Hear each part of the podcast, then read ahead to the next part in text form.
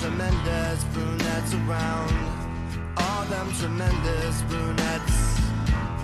All them tremendous brunettes around. Slow down, don't fuck with my high. I want to be left alone here with my monsters and say now it's time to ride to see lovely girls and to not put the moves on them. All them tremendous brunettes around. All them tremendous brunettes. All them tremendous brunettes around. Praise now a baby genius. She skips in the shade of the lonely sour apple tree. While she snaps on her gum, the gleaming teeth bared and the shine that she shows to me. Tremendous brunettes around. All them tremendous brunettes around. The tremendous brunettes around. All them tremendous brunettes around. All of your ill-gotten gains that you have whipped up to wear its foamy leather, girl. Nameless of my pain, like 300 trumpets and just one is out of tune. All them tremendous brunettes around. All them tremendous brunettes. All them tremendous brunettes around. All them tremendous brunettes around. All them tremendous brunettes. All them tremendous brunettes around. Yeah. All them tremendous brunettes around. All them tremendous brunettes. All them tremendous brunettes around. All them tremendous brunettes. All them tremendous brunettes around. All them tremendous brunettes. All them tremendous brunettes around.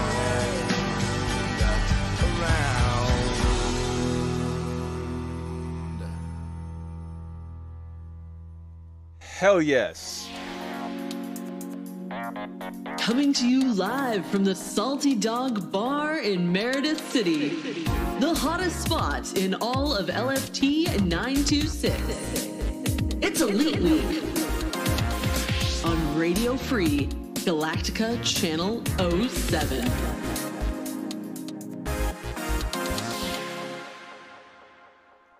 Hell yes, that song was All Them Tremendous Brunettes, and that's dedicated to two specific tremendous brunettes right right away. Uh, first, we got Katie Byrne, the lovely and talented who has just joined the cast. Say hello, Katie. Hello, everybody. Um, it's an honor and a privilege to be a member of the team. Absolutely. We're, we're honored to have you. And tell us what you're drinking tonight. I am drinking just just a classic uh, vodka and coke tonight. There you go. There's nothing wrong with that. nothing wrong with that at all. The other tremendous brunette that that song was uh, sort of honoring is uh, uh, Wally, uh, Wally Funk, who will tell you a little bit more about coming up. Uh, I think Wolf's got some stuff to tell you about the amazing Wally Funk. But uh, also joining us tonight, we've got Roy Cookson. Say hello, Roy. Hello, everyone. Glad you're here with us. We got a great show. Absolutely. What you drinking, Roy? I'm I'm drinking uh, the classic uh, vodka and coke without the coke. Okay. So, All right. yeah. You're going at it hard. I'm I'm I'm not going at it slow by any means, but uh, I have had something to eat, so it's not going to hit me as hard as last week. I want to just real quick say, man, did I make an ass out of myself last week drinking on an empty stomach. So uh, sorry for anybody who I saw plenty of people in the comment section of the videos that were like, "Oh my god, that was great, that was hilarious, that was fun." I saw some people in the comment section that said, "Wow, man, you went a little too hard. Maybe slow down." So yeah, it's a fair, it's a fair, it's a fair comment. Uh, ooh, that's nice. We also have with us tonight Commander Tweet. Say hello, Tweet. Hello, everybody. Friday night, ready to have some fun. Hell yes. What you drinking, Tweak? What kind of? Do you have some kind of special berry coffee or some kind? I love your coffees. They're so nice. Uh, back around to the strawberry cheesecake coffee with a, bit, a little bit of French vanilla creamer in there, but I have my six and twenty whiskey ready to go for a little bit later. Holy cow! They sent me multiple bottles and they did not last anywhere near as long as yours. So good, good on you. Wow. Um, right on. And Clearly, they understand logistics for you, Kai. Yeah. Okay. Okay. Okay. And we've got Wolf Dragon. Say hi. Hello to all the beautiful people. I have beat Tweet to the punch, and I already have my six and twenty old money on the rocks. That's see. This is why Chig, you're on the wrong show. We got listeners that send us bottles of booze. Legit. That's whole. Mm, you got to get on this. Chig, hello, brother. How you doing? Good evening, and I am drinking uh, a great Canadian whiskey called uh, Crown Royal, left over from camping last weekend. Nice. And the last time I drank on, you know, while, during a recording, I declared Kraft Singles the greatest cheese ever invented. So I don't know if it's good that I'm drinking tonight, just, just for the record. Dude, Crown Royal brings back memories to me from when I was about seven or eight years old. Uh, my uncle, who he had like a D and D game, they played like D and D with their their buddies or whatever. Uh, he let me join the game, and I was sort of like their mascot. I was like a little, you know, I was a little kid, and uh, he gave me a Crown Royal, like those velvet bags, and he gave me like a handful of his dice, and I just felt Oh yeah. as like a little gamer nerd kid i just felt so honored like i had my little crown royal bag with my dice in it and i was just super super happy. And Yeah. uh, you know late, years later i got a very cool sort of like leather pouch with a dragon on it and one of those like ren fair type jobbies. Uh, and it's a great dice pouch. It doesn't get used anymore i guess with the lockdown and whatnot but it's a great pouch but it doesn't it doesn't hold the magic of that old crown royal bag so yeah. And the Crown Royal bag can hold a lot of dice. That's the same thing I did, and I'm older than you by a fair amount. I had the same thing as a little kid, a Crown Royal bag with my dice in it. So hell good yeah memories there. hell yeah wolf hop in on this Yeah, funny story. I actually, at a wedding, gave the bride one of those Crown Royal velvet bags, but for the mini bottles, Mhm. and uh, declared that it was for her husband's balls so they don't roll around in her purse needlessly. it was hilarious. She was utterly offended. It was a great night. Hell yes. Hell yes. All right.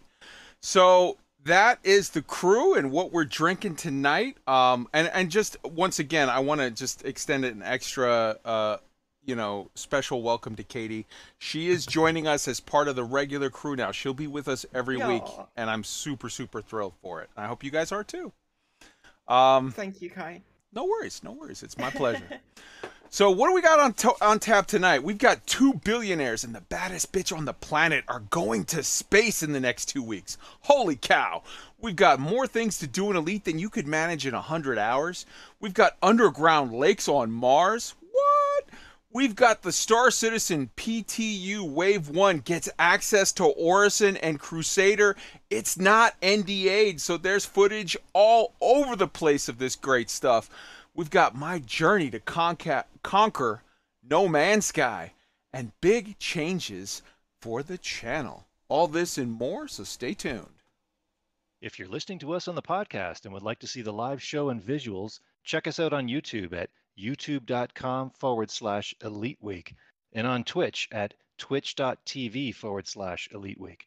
If you're watching us on YouTube or Twitch and would like to know how to catch us on our podcast, check out anchor.fm forward slash elite week. For sending us your thoughts by email, you can reach us at eliteweek3306 at gmail.com. Our very active and growing Elite Week Discord can be found at tinyurl.com forward slash Elite Week Discord, where you can check out or contribute to community feedback, resources on turning the wheel, and real time updates about Elite from a variety of content creators. In addition to the Discord community feedback channel, feel free to write in our YouTube comments anything about the topic of the week, as well as anything else you'd like to share. We'd love to hear from you. Also, if you're enjoying the show on YouTube, please make sure to like and subscribe and click on the bell. It really helps us out. On Twitch, a follow would be much appreciated. If you're on Twitter, feel free to follow at Elite Week 3306 for news and information about Elite Dangerous and cool sci-fi and space news. We record live on YouTube every Friday night at 8 p.m. Eastern Time. That's 1 a.m. UTC. So come and join in on the fun. If you're listening to us on the podcast, please make sure to rate and review us on iTunes, Google Podcasts, Spotify, or whatever platform you use. And let us know if there's a format you want us to look into. We don't do Patreon, so save your money and just tell your friends about the show. You're listening to Elite Week. This is Burger Ant. Subscribe if you want. Who fucking cares? Hell yes. Hell yes, Burger Ant. Uh, I forgot in all of the uh, get going what everybody's doing and whatnot, and and uh, apologizing for being an idiot last week. I forgot to say I'm drinking a little uh, Dragon's Milk, and to go with it, I think it pairs nicely. I got some Pops McCann triple distilled single grain, finished in an American bourbon barrel, 80 proof, uh, old style pre prohibition whiskey, and uh, yeah, that is that is good to sip. So, yeah, I'm to be enjoying it. All right, so let's get things rolling here. Let's start off with uh, the uh, Elite Week show segment. So, right off the bat, um, I want to go ahead and say, let, I'm going to play an asset while we do this. I'm going to play video one. This video is uh, courtesy of Commander Sanderling uh, from Fly Dangerous. Uh, you know, Yuki is uh, uh, cre- has created this. Um, well, why is it not playing the video? Hold on. Um, hmm.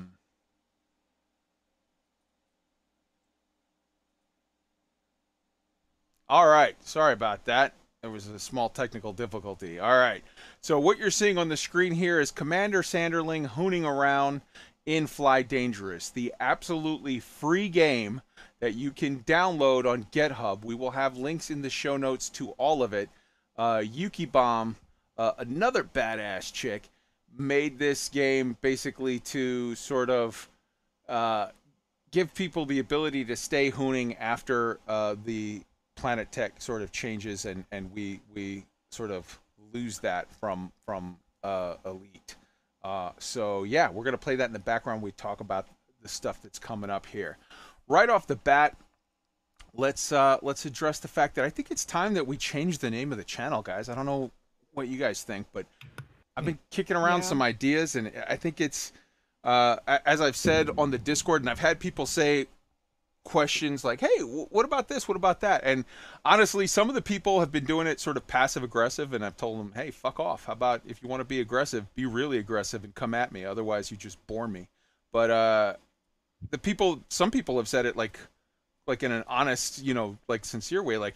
Hey, I think it could be cool if you do this or that, and it's like, you know what? You're right. I think uh, that's a good thing. I think we should we should definitely what platform is fly dangerous on? Fly dangerous is just it's pc uh, it's literally just a free thing that you download on github and you can fly around as much as you like and hoon and fly crazy and, and get good at fa off. And the, if you look here the new video that they put up they, they've been changing this stuff.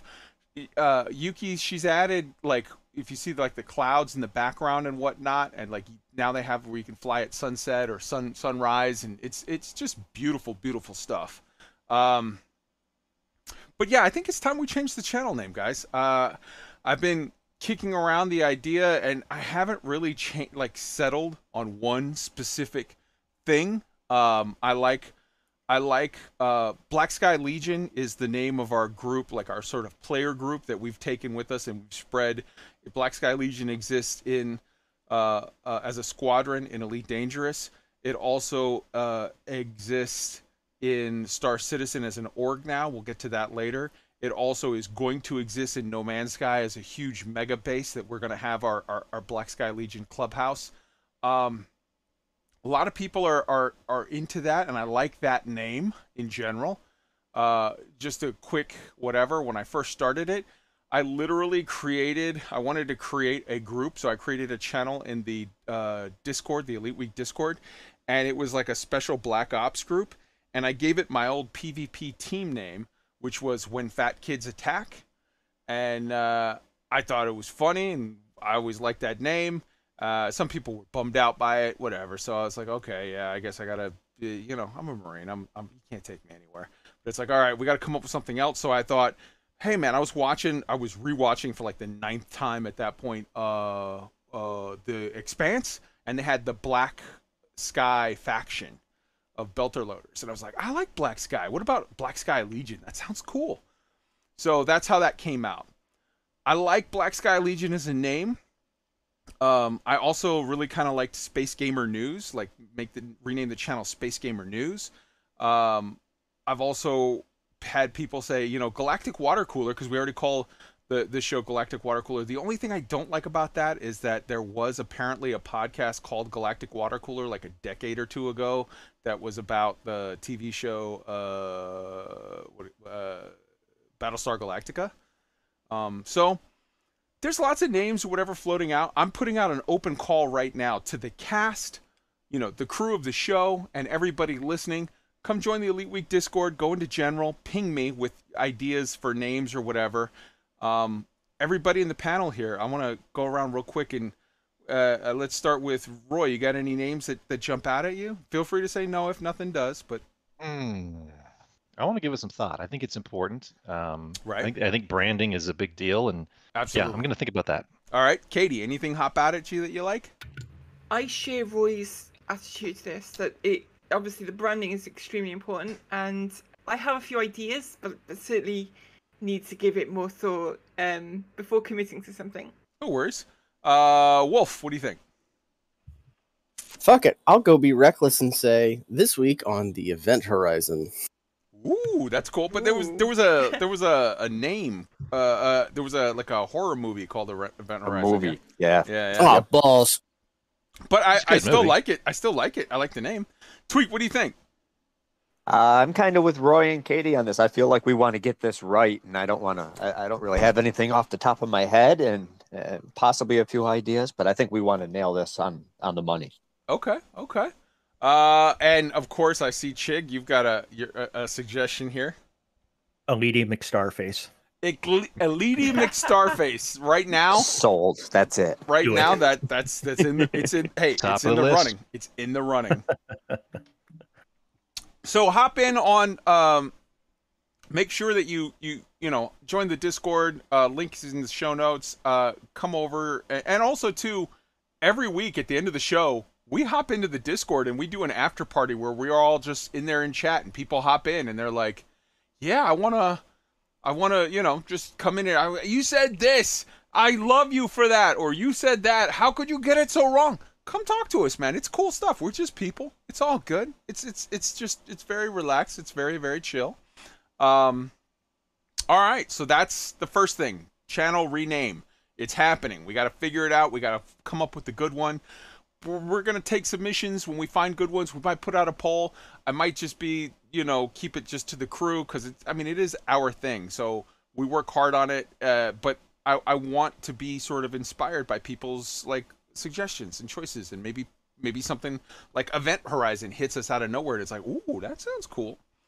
Um, another thing uh, next up on on channel news, I kind of want to go around the squad. I feel like, um, I feel like in addition to being sort of drunk last week, I also am starting to slip back into the um two th- well okay two issues. First um i did a show we did a show a couple weeks ago where i said like two weeks ago three weeks ago i said hey i'm gonna let go of the salt with regard to elite. And then last week i mean like legit when we got to the point where we heard the news that it's like yeah all of the promises of updates on i don't need to explain it again you know I felt lied to, and the salt made a return, and I was super negative and venomous when I kind of am trying to like get past that. So, but I mean, I'm human, and I feel like we all fuck up, and and I fucked up, and and and it can happen to anyone, and when it does, The important thing is to own up to it honestly and say, hey, I said I was going to let go of the salt. I didn't. That was untrue. I lied right there. I didn't intend to lie, but I fucked up. And I'm going to, number one, own it and be honest about it. Number two, make a plan to do better. And number three, work on that plan. So that's me talking to you guys. I know that we have Elite Dangerous fans who don't play Star Citizen, don't play No Man's Sky, are feeling super bummed right now because of the state of Elite and the state of certain aspects of the community within Elite. And they don't want to be bummed out. So I want to do a good job of bringing you guys Elite news and talking about Elite stuff in a way that you can enjoy without being bummed. So I'm going to rededicate myself to working on that. And then lastly, I got a huge personality and I just run over shit if I don't really get on myself about it. So I want to take a moment to literally refocus on the crew, on the other amazing, wonderful, sexy human beings that are here with us that work on this every week. And we're going to start with uh, actually, we're going to start with Tweak. We're going to do Roy last because Roy has a video component to his. So we're going to start with Tweaked. Tweak, my man. Let's let's talk about a little bit about your journey in life this week and some cool and interesting things that are happening with you. Anything new with Tweak this week? Yeah, yeah, something kind of came about uh, this week, I guess you could say. yeah. Why don't you tell me a little bit about Yeah. it? Well, I um, what what day was that? I think it was Tuesday, Monday, Tuesday. I don't know. One of the days earlier in the week, I I got up and I noticed I got a whole lot of pings on my Discord, Mhm. and and so I'm looking at messages where a lot of people were asking how they could donate funds to help me get a PC so that I could play, enjoy, and help cover Star Citizen. Hmm. So after some deliberations and some discussions, I decided to go ahead and do it, and I created a GoFundMe, which, to my amazement, I, I, I set a two thousand dollar limit on it, a goal on it, and as of about ten minutes before showtime, it seems to have hit that mark in less than five days. So I'm incredibly humbled and stunned at the news and everything, and uh, that means before long, as soon as I can get one sent to me, I'll be on the PC playing Star Citizen with everybody. Looking forward to that. I can't thank everybody enough for that. So I want to say a couple of things here. I want to jump in on this and say, number one, this was not Tweak's idea. Multiple people came to me and said, "We need to do this. We need Tweaked in Star Citizen." And I said, "Okay, that's cool. That's very nice of you. That's very kind. You should talk to Tweak about it." And then it sort of kind of whatever. And then again, and somebody reached out, and somebody reached out, and after like the fifth person, I literally stopped just being general and saying, "Hey, you should reach out to Tweak and talk to him." I posted in our Discord, in the Elite Week Discord, saying, "Here's the thing. Here's a message I've gotten from many people. Here's one guy who's saying it. It's the thing that needs to happen." I've told them I don't, I, I don't, I'm, I'm weird with money, man. I stay away from money.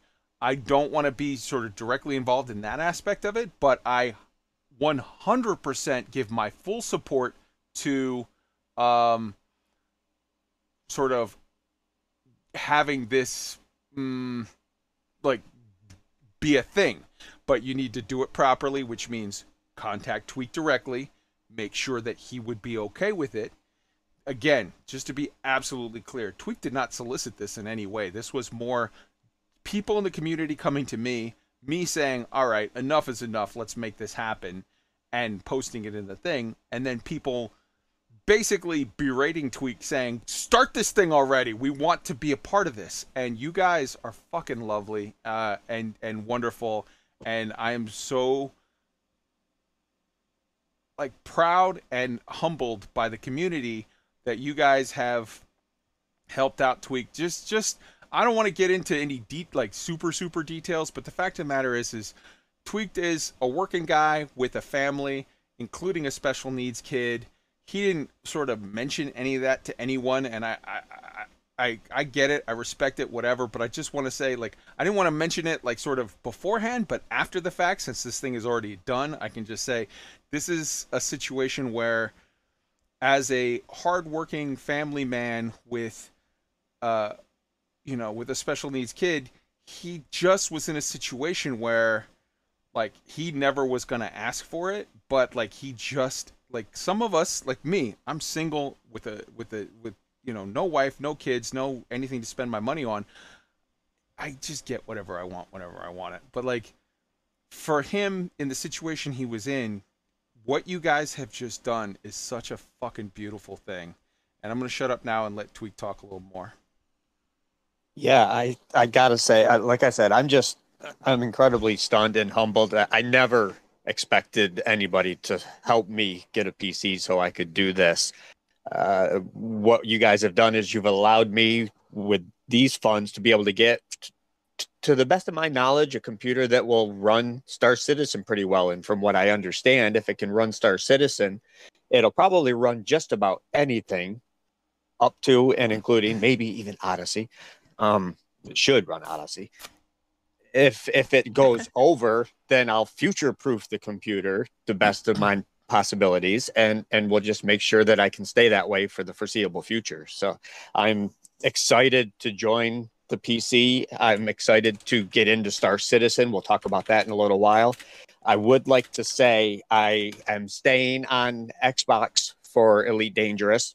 I have a squadron that I help run with 158 members at last count.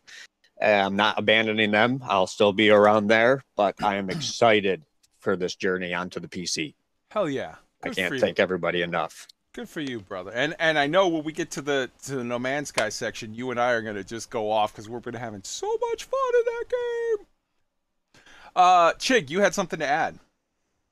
I, I just wanted to say it's super cool that you know the contributions came in like that to get him uh you know on PC join the PC master race. But I think uh people since it hit the goal shouldn't stop giving some money because I think you know getting him some fight sticks and in the whole experience might be a you know pretty badass gesture. Just I- saying I, yeah. So I, this is so weird because it's like literally we never even plucked this on the show. It literally completed before we got a chance to get around to it. We started it I think on Tuesday, and you know Tuesday, Wednesday, Thursday, like four days, not even four full days later. It's just yeah, it's done.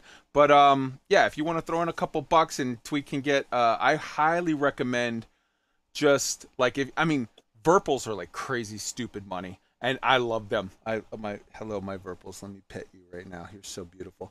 Um, I'm but with you man but but an X52 Pro is a legit awesome, solid, hardcore, like really good system uh, to go with. It's what I had before my Virpils, and and I loved it. So yeah, man, uh, you, whatever. I'm sure tweet will it'll all work out and whatnot. But I just want a huge salute to everyone in the community and huge congratulations to Tweak for for being able to continue with us on this journey and to try new stuff. And I want to say very clearly, this is not at all a condemnation of Elite Dangerous. Elite Dangerous is a great game. It's going through some rough patch right now, but it's a great game and it it will be great going forward. I, I, I have faith that they'll pull it out.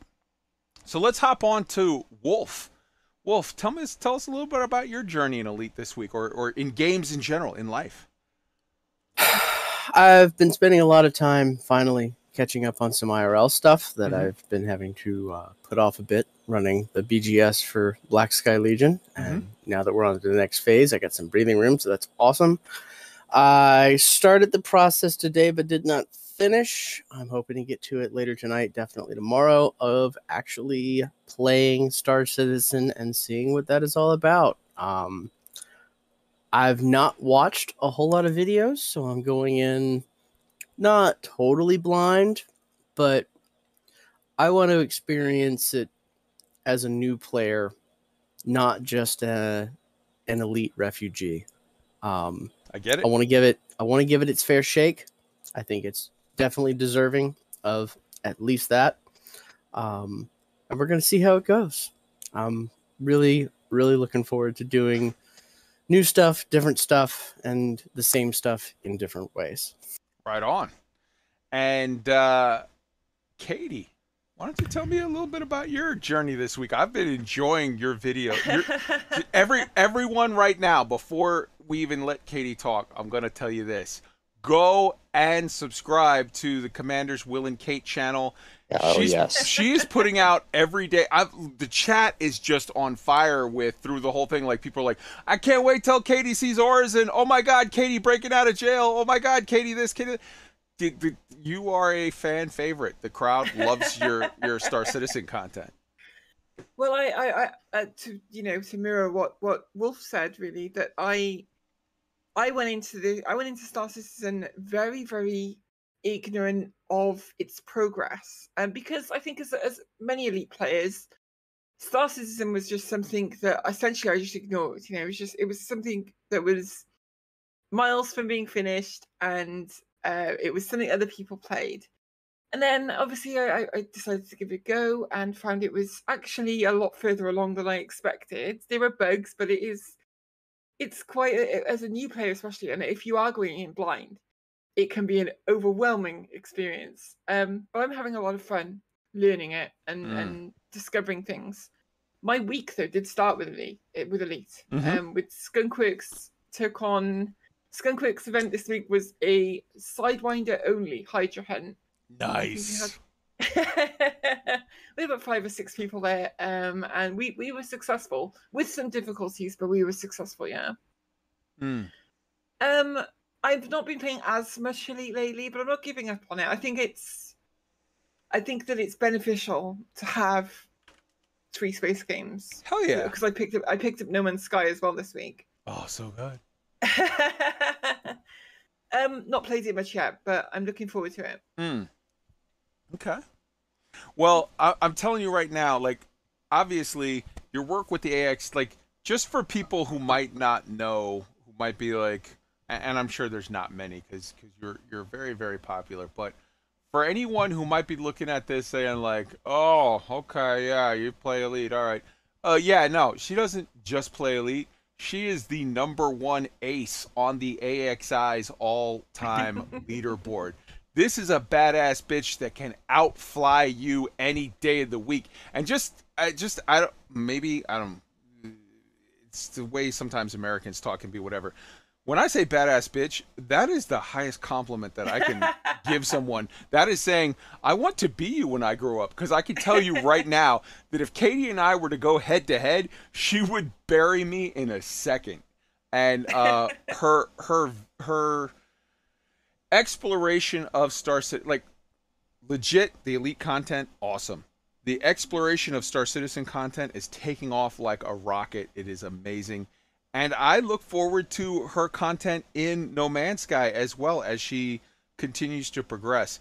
This show, Elite Week, and whatever it turns out to be eventually, is not about tearing down any of the things. What you just said about hey man, I think all three are great. And you know what? Even more, I I, I look at I'm gonna get into X4. I want to get into you know this game and that game. I want to take this community on a journey where it's not about being anti something. It's about celebrating many things. And basically, as space gamer nerds, I want us all to celebrate all of the things. And Katie, I think, embodies that on such a high level. So I'm just thrilled that she's with us. It's lovely to be here, Kai, and thank you very much. That is very kind of you. Right on, right on. All right, Chig, tell us a little bit about your journey this week. What you've been doing, anything good, anything bad, anything anything in any any games. It's all good. Mm, well, uh, FDev has done a really good job at selling a lot of copies of Star Citizen. Um, I've started that little journey. I'm, I don't know, maybe three, four hours in. It's Mhm. definitely, it's, you know, quite the learning curve. I mean, it, I don't think it's quite elite dangerous level. I mean, their key bindings are quite interesting figuring that out, but. Hmm. I've had a lot of fun of it, a lot of fun with it. But I mean, like Dubs over at Loose Screws, he, I'm telling you, I mentioned it on our show last night. Mhm. I think he bought the game, has had it like 48 hours, and has played probably 60. So he's he's he's dove in with both feet. Um, you know, the bugs obviously, but they make Sure. you click something every single time you log on. that you know, hey, there's going to be bugs. It's an alpha, obviously. So it, it's it's a lot of fun. I've been doing that. I also have been playing. I don't know, Seven Days to Die and the Battlefield games. I don't. I I used to play Elite Dangerous ninety five percent of the time. Now I'm finally not as disgruntled as I was, so I'm getting back into CQC. Uh, I know you're you're aware I play a whole lot of CQC, but Oh, other yeah. people might not know that. Um, And now with coming- you with you having your days off where you're you're free in the early hours, you're able to jump on as you were saying last night on the excellent episode of Loose Screws. You said, "Hey man, I'm able to actually jump on in UK afternoons, which is UK afternoon evening, which is when the sort of better CQC players generally play." Yes, and now I'm running the dual Virpil sticks. Um, learning, you know, little muscle memory I'm overcoming to get better with that. But holy crap, that's freaking amazing! And then Star Citizen ships, obviously with the dual sticks, runs super smooth. So I, I'm doing a lot of that. We're actually gonna do Tuesday night. Uh, we're gonna do 7 p.m. Central Time U.S. We're gonna do a CQC event. Anybody who wants to come play some CQC, uh, you know, beginners. Uh, if you're an absolute expert, hell, if Musketeer wants to come, just show up. We're just gonna play a lot of CQC and play probably the, um, you know, capture the flag and stuff. The ones that you can never find a match for. We're gonna do some of that and have a lot of fun. Anybody's welcome. Come to our Discord or just start queuing after 7 p.m. on Tuesday. You'll find people to play with. So I just throw that out there too. Beautiful. All right. And that takes us to Papa Roy. Roy, I'm going to bring up your asset. There we go. It's on the screen. Yeah. Go for um, it, Roy. Well, I'll just quick say at the beginning, I haven't given up on Elite either, but I'm ta still taking a break from it, and I'll keep checking back in on it when and if improvements to Planet Tech occur. Um, so after the show last week and also later in the weekend, I played some Star Citizen with some members of our community. Uh, in particular, like a shout out Earth Serpent, Lady Rain Cloud, Elix, Greybeard, and also Adaxius. They were uh, present or observing for the hijinks I'm about to explain. Um, one of the one of the first things, uh, you know, they were really eager uh, to show me some things in game. Um, with some of them having much more experience than me in Star Citizen, and one of the first things, which you're probably seeing on the screen now, is went down. I think it was the surface of Hurston, and they did a high-speed pass with a fighter, and the audio just blew me away. It was it, like it totally reminded me of being at a military air show. Really well done. And then a dust storm came up, and the way the lights shone through the the volumetric dust was incredible. Um, then we jumped into an investigation mission, which is like a salvage mission at a crashed ship, and we were surprised to find another player ship there. It was actually a Mercury Star Runner, which is the analog in Star Citizen of the Millennium Falcon. Shares a lot of features with it. Um, Amazing, amazing ship. And at first, we were wondering if maybe somebody had come to the same mission and had died. So we're like, hey, can we get into that ship? So we, I ran down there. I was poking around it, and it turns out some people kind of came back on chat after they saw me crawling over the top of their ship with guns drawn. Um, they were actually playing chess. There's a real live chess set inside the ship that you can play, Mm-hmm. and they were just waiting for the sun to come up. So that was super cool. Um, So then to I be- purchased a ship. Just Hmm? real quick to be clear, because you explained this earlier, and I want to make sure it conveys. They were on a mission that required it to be daytime. Since they landed there at night, they're like, "Oh, we'll just kill some time hanging out in the lounge playing chess." So that was why they were just. It's not like they flew there just to play chess. Yeah, yeah, yeah. No, no. Um, and some of the pictures you probably see now, there's a ship that I've been uh, really looking forward to buying. It's the Talon, the Esperia Talon. It's it's sort of shaped like a bird of prey. Um, funny thing, um, so I was uh, at that point hanging out with Adaxius, and I was like, "Oh, come look at my new ship." And after I bought it, I realized there was a bug in the game, and I had two of them. I'm like, "Oh, this is cool. Like maybe there's a way we can both figure out how to fly these, even though they're both mine." And um, so he he flew up in his ship, and he was able to EVA out of his ship into my second copy of my ship, and then the two of us went on um, another another mission with that, where we were. Uh, it was actually another sort of investigation mission, but this time in space. So we were EVAing in space to look at, you know, we're flying past dead bodies and looking at stuff in the ships, and stuff was all blown apart. Super cool. Mm. Uh, you know, hijinks in in zero G EVA. Uh, and then we finished it off with uh, like a cave FPS mission, which again, the, the audio design, the visual design, um, super atmospheric, uh, genuinely spooky and suspenseful, and um, had just the right level, I think, of difficulty. Although I probably added to it when I accidentally shot at Axius in the back. Sorry about that. um, but uh, he got over it, and we we continued on. It just it occurred to me like even with the duplication of the ships, you know, that was a bug, but it became another way for us to have some emergent gameplay. So I, I thought that was I thought that was super cool. And Adaxius, I think, is about two or three weeks uh, uh, behind me in his journey in Star Citizen. So it was all new for him, and it was it was fun for me. And I think it's fun for a lot of people who are seeing people come over from Elite to um, take them around to all this stuff and just watch them have these experiences. It's like what what you see in, in in Katie's videos, where there's just this awe and wonder and oh my god, I can't believe this is possible in this game. And yeah, it has bugs. It's not perfect. There's all kinds of stuff we could talk about, but it checks so many of the boxes of things that people were wishing from from either Odyssey or or Elite in general. And I think it's just it's just magical. If you have the opportunity to to see that, to do that, watch Katie's videos, um, be with someone who's going through this for the first time, it is just such a fun experience Hmm. seeing that seeing that occur that way. That's beautiful. So yeah, That's that's been my week. That's beautiful. My week, I'm just gonna say this. Um, I did not log into Elite Dangerous once. I barely logged into Star Citizen. That is not uh, a recrimination of either of those two very fine games. It's just that for me, No Man's Sky is brand new, and I fiend for it like a junkie.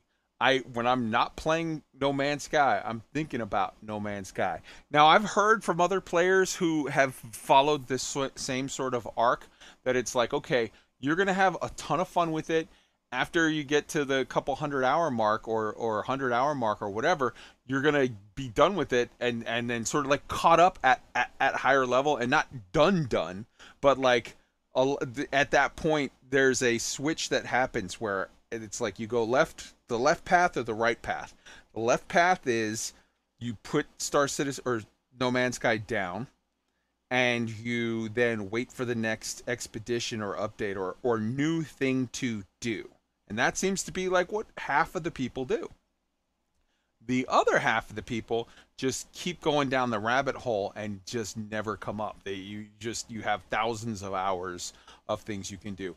No Man's Sky is the ultimate sandbox in the extent of like you make your own fun. And for some people that's you get to a certain point and you're like okay now I'm ready for you to give me new stuff to play with. Okay oh, it's going to be 2 months 3 months. All right I'll see you then. And for other people it's like no I'm just making bigger and bigger sandcastles. Who knows where I'll land on the on the thing. For sure I'm coming back to Elite. For sure I'm coming back to Star Citizen. But for like a couple weeks, whatever, for another week, maybe two, maybe three, I'm to have loads of fun playing what I'm playing.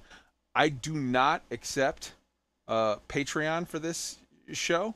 I do not accept uh, sponsors for this show. I don't do it for the money. So I don't have to do anything to make anyone else happy but me. And I'm having so much fun playing this quirky little cartoony game that is just fun. And you could you could look down your nose at it all you want if that's what you want to do, but I'm here to tell you that's nice. My spaceship goes brr brr. So we'll get back to more stuff from me on the other games in future weeks. All right. That takes us to our next segment, which is Elite News Weekly. And we need uh Tweaked, your buddy that does the the the sound effects or whatever. We need some new sound stuff. Or anyone listening, submit come on to the Elite Week Discord, ping me, send me a message. Submit uh we need sound bites for Elite News Weekly, Star Citizen News Weekly, No Man's Sky News Weekly. You know, feel free. But uh Tweaks buddy does an amazing job at those, so I just thought I would shout it out. So right off the bat, we've got the Dark Wheel News. It's the Dark Wheel update. All right. Wolf, why don't you give us an update on the Dark Wheel? Tell us what's going on. Yeah, so we recently just completed our expansion from Rimfaxi to see what it would do. Um, it landed in content Contentiki. Contentiki. I, I either I have to be severely less sober or much more drunk to say that correctly um, Um, with any sort of um, uh, confidence. Let me help you because I'm a little more drunk. Contentiki. There we go. So we ended up there. Um, there was no invasion war. Uh, it was a uh, system that had only six factions. So we rode in, had a picnic, um, did the necessary uh, contact and diplomacy with the overarching player group that owned it. They're happy to have us stay. And we're moving on to the next phase, which is the systems we own.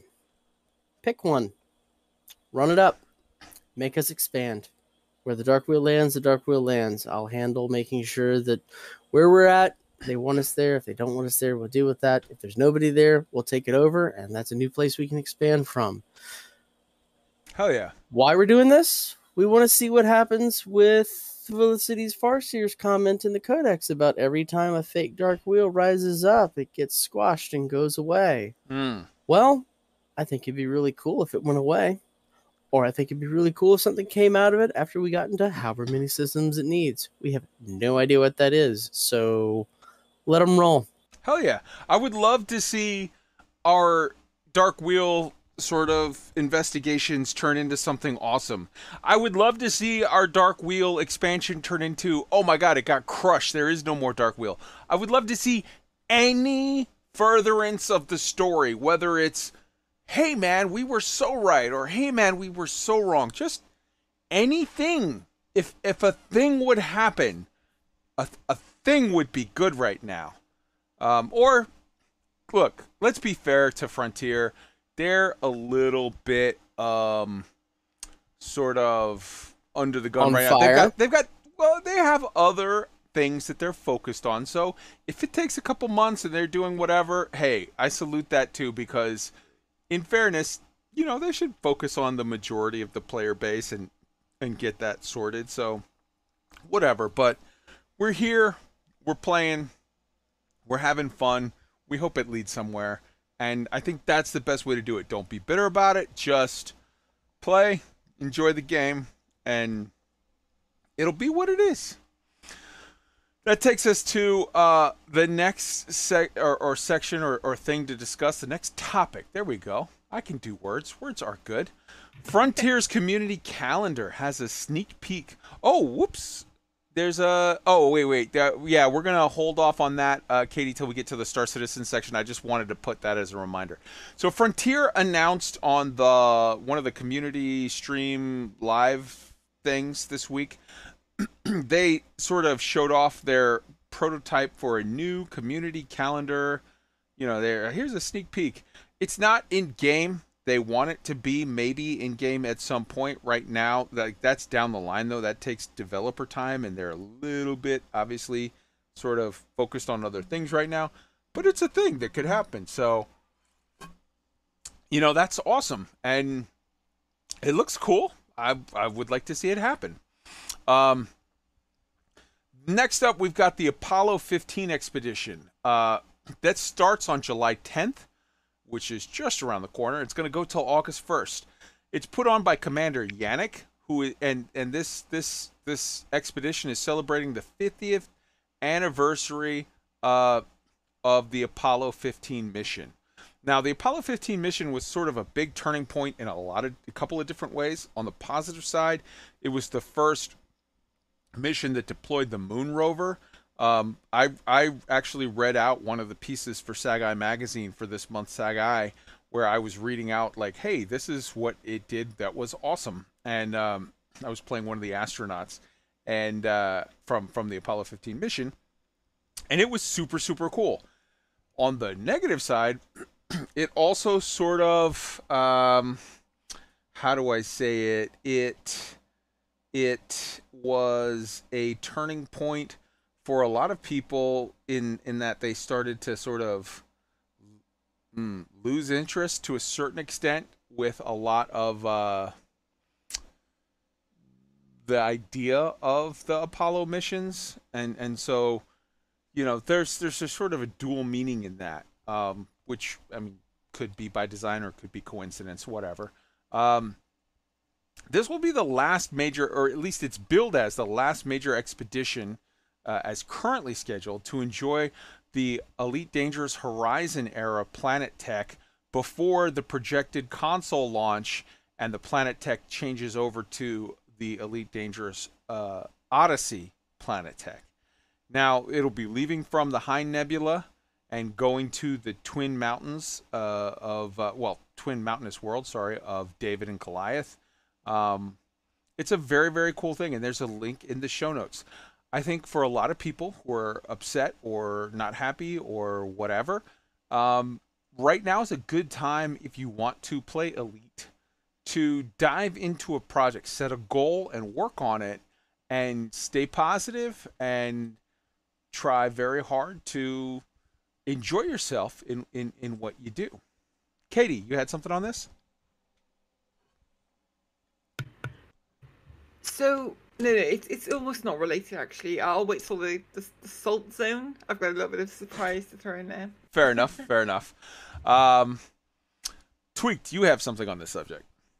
Yeah, I, I've been pretty uh, hard on Elite of late, and I, I would love to just agree with what you were saying right there. That now is a great time as for anybody, new players, players that have taken a break, players that have been in for a while but haven't done everything yet. There is so much to do in even just the Horizons version of Elite Dangerous that mm. that it took me almost 4,000 hours to get to the point where I did it all. And I was happily doing it all for so long. Never never even looked for a different game before. So there is so many different things, expeditions to go on, go to SAG SAG A, go to Beagle Point, get mm-hmm. your engineers done up, learn how to PvP, learn how to run the BGS. Uh, so many things you can do in Elite Dangerous to keep yourself occupied and, and to really to burn some time in it. It's a great flight model. It's a great galaxy. The graphics are beautiful. Uh, you can't beat it in a lot of regards. And there's no better time than now to enjoy some of that stuff. Hell yeah. And huge salute to Commander Yannick, who is just an amazing guy, and uh, he's done a lot. And just be clear, that's Yannick, Y A N I C K. That's not Yamix. They're two very different people. Um, that takes us to our next segment, which is uh, the Buckyball Race Club, their leaderboards for the Lave Lock LaveCon Lockdown Challenge. Say that three times fast when you're drinking hard liquor. Um, it's up on the screen right now. They're the Odyssey results, which was Commander Skur came in first. Commander Shay Blackwood came in second. Aiken Bosch came in third. Big salute to you three. For uh, the Horizons mode version, it was Shay Blackwood in first, Manti in second, and Stan 2021 in third. Huge, huge salute to all of you guys. Uh, in addition to that, this was a thing that I had to keep secret at the time because it wasn't supposed to be public knowledge. But if you remember on last week's show, I did an interview with Alec Turner of the Buckyball Race Club, and I had already sort of known before it was going to happen, before you know it did happen, that even though Lave had LaveCon had to be changed from uh, in-person LaveCon to virtual LaveCon because of the extended lockdown protocols, and they couldn't get like all of the hundreds and hundreds and hundreds of people at the convention center there where they were going to have it that that that Sedgwick Hall or whatever uh, hotel convention space. there were already multiple members of the race community that had booked their trip and said, screw it, we can't do the full LaveCon because, you know, the government won't let that many people be that close to each other. But we're just going to get together for the week or weekend and, and do our thing and we're going to have some fun. So, Alec Turner, Donald Anderson, Craig Larson, and Commander Skur got to they went anyways. They literally just went and still took their room that they had booked for LaveCon and and just had fun at the place. And at the location, there is a at Sedgwick Hall or whatever at that hotel slash whatever in the area there. There is a like go kart racetrack thing, And what multiple of them did, Skur did not uh, uh, get one, but the other three, so Alec Turner, Donald Anderson, and Crank Larson, all got GoPros, and they went for a real life race at at at the event. They're driving uh, go karts and having so much fun, and uh, I was, I, I the the link is in the show notes to the video. They had a great time. It was hilarious and wonderful and awesome, and I just salute them for. This is a bunch of guys who get together and say, "Screw it, we're not going to let anything stop us from having some fun." So they just did, and big salute to them. They epitomize, I think, what is best in the elite dangerous community. Um, in addition to that, next topic we've got the AXI has an event going on. AXI Academy Week, starting Sunday, July the 10th. There's an event going where the AX, uh, uh, it's an anti-Xeno event for new and also though advancing pilots. So what that means is you might be someone who's never done AX at all. You've never fought a single Thargoid. And you're like, I want to get into this. Or you could be a sort of semi-advanced AX pilot, but you're like, I've killed a hi- I've killed a, a Medusa, but I've never killed a, a, a Hydra. You know, like I, I need to get to that next level. This is a, a big community uh, uh, sort of event that is all about helping people take that next step in their journey to high level gameplay. Now, look, let's be honest here, because I know there's all back and forth and like, eh, hey man, the Thargoids are not bad. It's our fault, whatever. Like, let's stop for a second. Let's just stop with all that. If you want to role play that you're for the Thargoids or against the Thargoids or whatever, that's fine. That's entirely your choice. But let's just look at this honestly for a moment and say, Elite Dangerous is a video game. It's not real life. In a video game, and from the aspect of a video game, Thargoid combat is the highest level of PvE content that you can unlock. Player versus environment, player versus the game.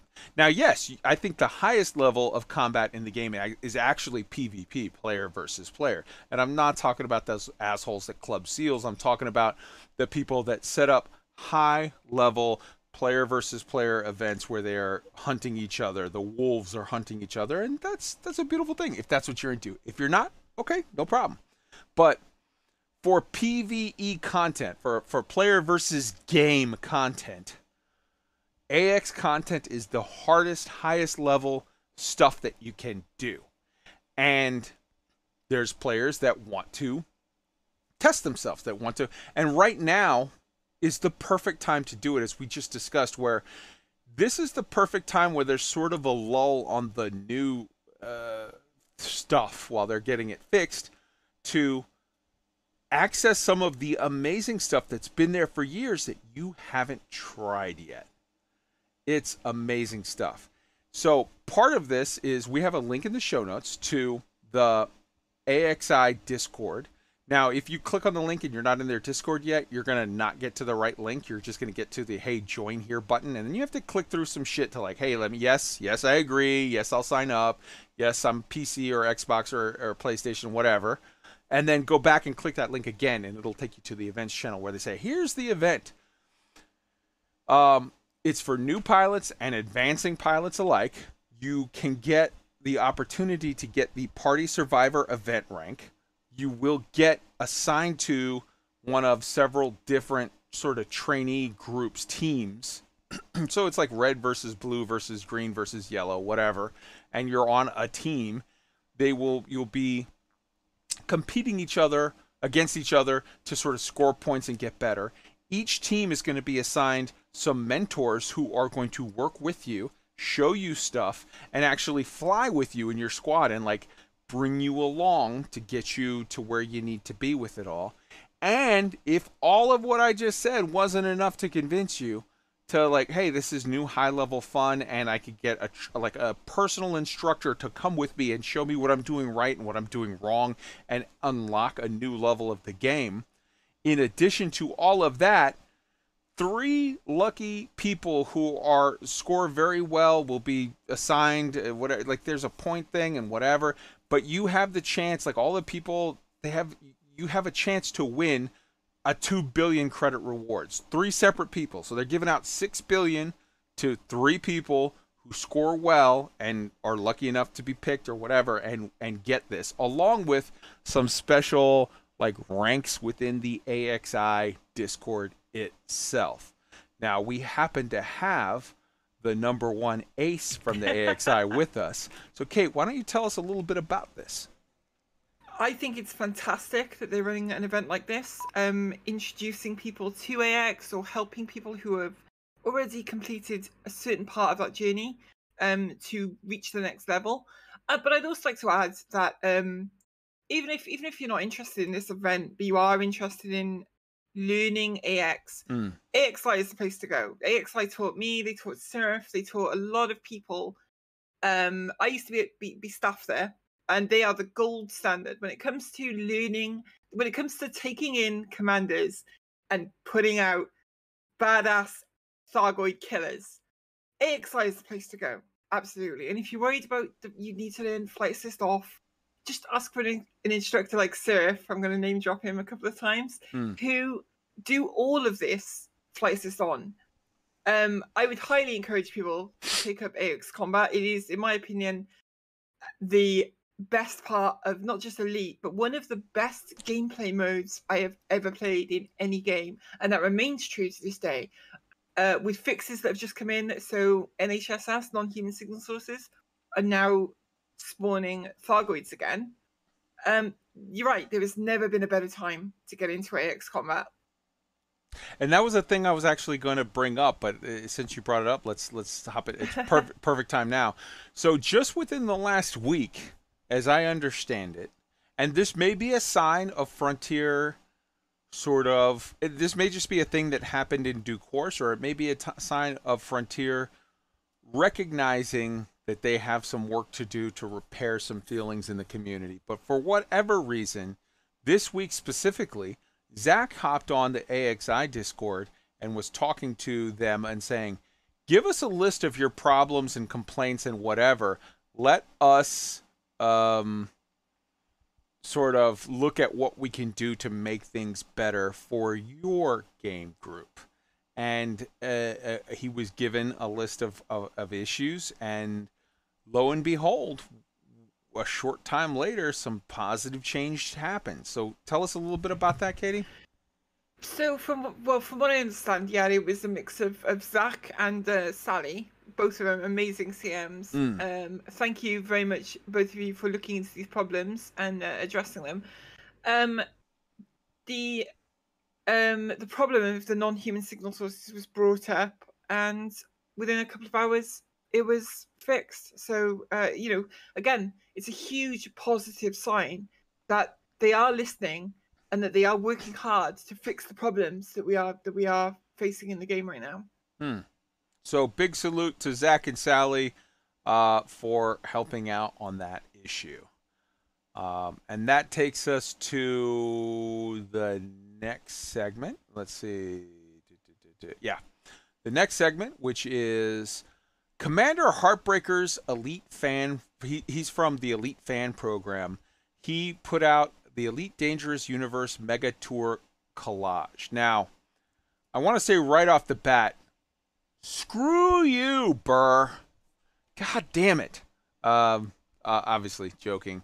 I love, everyone knows, if you know me, you know I love Commander Burr. I love Commander Rainey. They're two of my favorite people on the planet. Um, so, did I say it's Heart Kicker? Did I say Heartbreaker? Yeah. Why did I, I, I, it's, I, it's written as Heart Kicker. I don't know why I said Heartbreaker. Yeah. Uh, Drink. okay. Uh, so yeah, I will drink to that. Uh, so I love Burr and Rainey, and I had a bunch of stuff laid out, and some of which was stuff that it's like, hey, nobody else has this. I'm, you know, this is going to be great.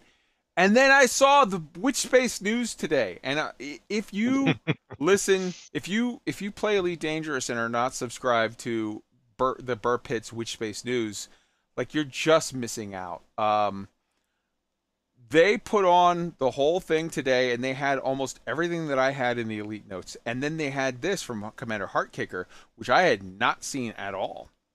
So I, I have to credit them with the find, and I just I got it because I'm smart enough to watch Elite uh, uh, Witch Space News from the Burr Pit every week.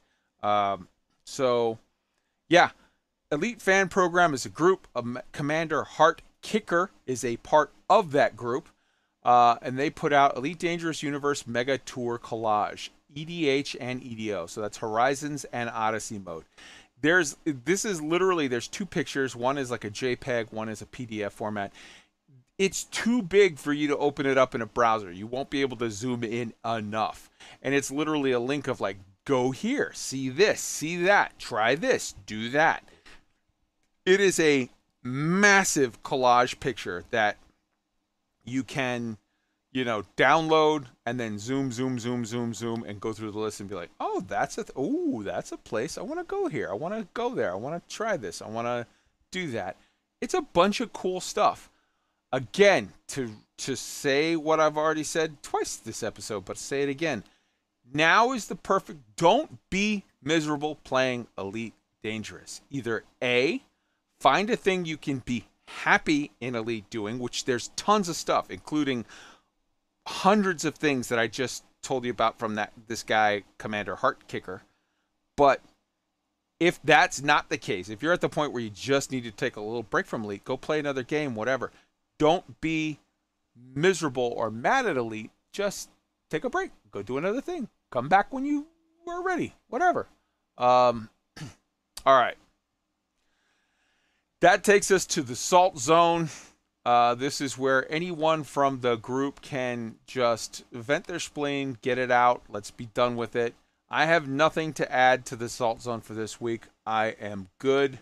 Uh, does anyone have anything to add? Katie wants to go last. Tweak wants to go first. Go for it, Tweak. All right, I'll get this out right now. So, some of you may have heard this story already, but a lot of you haven't probably. I personally, but how do I say this? I guess. All right, so my parents were children of the 50s and 60s, right? I was a child of the 70s and 80s. I was raised to have an open mind, to think about things, but to also not be afraid to speak up when things are wrong, which is what I've done on this show. I feel like I, I tell the truth. I, I call things, I get excited when I think things are going to be good. I call things out when things are not so good. I've been very critical of FDev of late, and justifiably so, I believe. I think they've made nothing but errors since Odyssey release, and actually, probably because of the design, go back even before that. But they've reached another level to me where they are banning people in the chats left and right for just asking questions. And now they made that forum post about, you know, no threats, no harassment, yada, yada, yada, all that. And I totally agree with that. Nobody should be messaging the devs or even the community managers and cussing at them, making threats, any of that kind of stuff. But I can honestly say all I did in Tuesday's live stream on Twitch, all I did in that chat was ask three or four hard questions. I asked, is there any comment about the number of play the, the player loss that you're seeing uh, across all platforms? Is there any comment about the content creator loss you're seeing? I asked, uh, they started promoting the Thursday pirate stream, and I said, Oh, yay, a pirate stream. That's what we need right now. Is there any news about future content? And then I looked down at the chat, and boom, I'm banned. Now, I was a little sarcastic. Yes, I didn't swear, I didn't make a threat, I didn't call anybody by name. And if that's what they are resorting to, if they are banning people that are critical, that have actual thoughts about what's wrong and are just just expressing that in a polite manner and they're banning those people then they're trying to control the narrative to me that is that is the actions of a company that is faulty. They are being deceitful and I can no longer support them at all. So I will still play Elite Dangerous, but I, I no longer can support FDev in any manner, shape, or form at this point in time. So that thing where you got banned, that was actually a day or two before. That was the day before they announced that they were banning people, right? Correct. Because they banned you on Tuesday and they announced that they would be banning people on Wednesday. Correct. My I don't okay. I'm 100% in favor of the statement that no one should be threatening any of the staff at Frontier. People should not be direct messaging the staff at Frontier with like complaints and whatever. People should not be going on the Frontier forums or the their their Twitter or their Twitch stream or their YouTube stream to sort of go out of line with them. However, I will say this. Adding a permaban is sort of a, a big club. It's a big weapon that they've just given now the moderators for their YouTube stream, their Twitch stream, and their Frontier forums. And as I saw posted by both Ben Moss Woodward of Lave Radio and Suverine, Commander Suverine of uh, Sagai Magazine, the, the editor of Sagai Magazine, both of them open uh, or, or posted in a thread that Ben actually started saying, like, who watches the watchers? Because we have seen multiple abuses by forum moderators who basically bully and sort of discriminate and act in a very very unfair and and incorrect manner to silence and and and dismiss and throw away anything that they don't like. uh, we've seen it with multiple people, including myself. I caught a ban from the Frontier forums for saying because I said that the the book the, the story of Raxxla is based on the the Robert Holdstock's book or or pamphlet, the, the Dark Wheel novella, and that story was based on a book that he had published like two years before under the pen name Robert Eisler or Stephen Eisler rather, who um, it was this trippy sort of pothead sci-fi crazy kind of book that you got a lot in the 70s and early 80s where it was like it had weird like kitschy pop art and whatever and it was like holy shit like you know weird like 1950s Andy Warhol type um, imagery or or or or what's that not Andy Warhol um, the guy uh, uh, uh, the guy you know It's a Wonderful Life the guy who did those uh, Norman Rockwell Norman Rockwell type imagery, but like it's mother and father at at, at uh, the breakfast table or whatever, and the kids sitting there, but father happens to be like a six foot tall cockroach, or like like weird trippy shit like that. And so I, some guy went on the forums and was like, David Braben's a member of a cult because this part from the toast of the Dark Wheel is actually kind of a thing that's from a cult thing so uh, David Braben's a member of a secret cult, and I was like, dude, relax.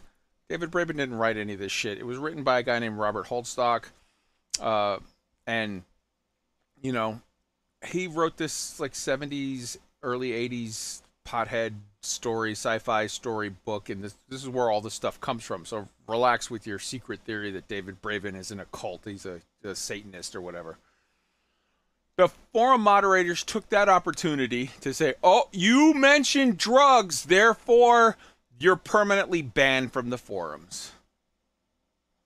Oh, okay. So like that's a clear-cut example of they don't like me, so they twist a rule. There were many other people that went on the forums and said, "Hey, actually, here's other here's 50 other if you just search the word pothead, here's like 80 other people in the last month that have made a post to say that you didn't ban them. How come you banned Kai? And uh, they all caught like a, a oh you got a two day ban for questioning our authority or whatever. It's like okay, whatever. Like it's very clear that their moderators are poor. Their moderators are suboptimal, and you've just given them a massive weapon to use and abuse as they will. That I think is unfortunate. Um, but yeah, and, and as far as also for them to ban you, if it's a permanent ban that they banned you before they even announce that that's the rule, that's kind of weird. Uh, but it, it seems very much like what Frontier is looking for right now is sort of an echo chamber of we want the people that say what we want to speak and we want everyone else to be silent.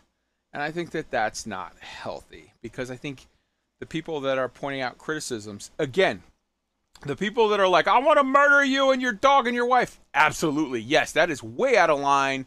The people that are like, fuck you and die. That is way out of line. Um, you know, and that's that's a uh, that's a thing that they should absolutely take action against. I've seen one guy in the comment section of this show while we've been doing this live in the live chat has said the same thing like three or four times, being obnoxious. He's saying, "Hey man, you called them liars like a week or two ago on your show." Yeah, uh, I'm not on their forums. I'm not tweeting them. I'm I'm a free fucking citizen of the world. I can say what I want to say in on my show. I'm not posting it on their forums. I'm not tweeting them saying it. I'm not I'm not messaging them directly. I'm not making any threats against them. I, I can I, you can have an opinion. Um, and and for the little white knights with your little fucking chivalrous hearts that you can't stand that, dude, you're gonna have to get over it. You have the right to your opinion. I have the right to mine. Chig. I, I'm just reiterating what you said just a little bit, but just felt I wanted to voice in because it is it, it it's frustrating because you know on the one side, you know, they're being bombarded with with garbage. My guess is, you know, they're members of God knows how many discords and they're getting PMs from just, you know, uh, uh, you know, a lot of this community is really, really good.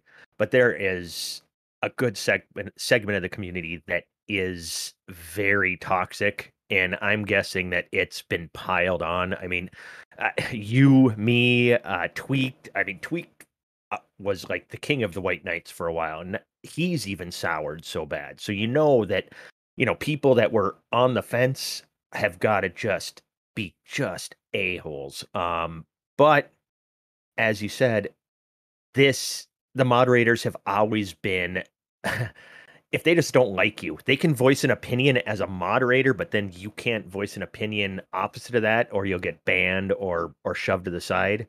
So ARF coming out with this official like notice and then putting it out, you know, as a locked forum post where people can't discuss and ask questions, you know, like where is this line? You know, what what can we do? Yeah, these moderators are just going to I don't know. I, I avoid the forums as much as possible, even more so now. Just wanted to add that. Mm-hmm. I get it, man. I get it. Um. Hmm. I feel like we've said everything on that. I don't want to just keep rehashing it. It's just to the actual sort of if you just take it for for what it says, I 100% agree with Arf's post. No one should be threatening or harassing the any member of staff or whatever on the Frontier forums or on their Twitter or on their YouTube or on their um, uh, Twitch page. So I 100%. I don't, want to make it unclear. I don't want people to say like, "Oh, you're attacking it and it's a it makes sense, so therefore you're out of line." Like, no, I I agree with what he said. I just worry with the way that it's worded because it says if anything is deemed to be like whatever unproductive or whatever. Like who deems that? And how what kind of oversight is there on that because um you know, it's that's you know that's out of line if you're actually threatening or actually just being an idiot. But if it gets to the point where it's sort of this McCarthyism of anyone who says something I don't like or agree with, I deem that inappropriate. Okay, that's kind of whatever. Um, does anything anybody have anything else for salt before? Because Katie said she wanted to go last, so I I don't have anything with salt. I just I'm sorry if it seems salty. I was just saying I respect and agree with Arf's post to the extent of if it's a threat or if it's whatever. But if it's just that, like with Tweaked, where he just said something they didn't agree with, that's a problem for me. Does anybody have anything else for Salt? I'm good. Katie, you're up. Um, thank you. Um, keeping it with with the forums, really, actually. Um, so there was a forum thread um about elite streamers giving up on elite lately, um, and I wanted to kind of, I want to present this as a kind of anti-salt, if anything, just to throw a spanner into the works. Um, there's a lot of there's a lot of cynicism in that thread, especially aimed at YouTubers and streamers about about the reasons for um playing other games at the minute. And uh, first of all, I want to say that nobody wants, nobody wants like elite to. It, it, there's this idea, I think, that, that we want elite to fail.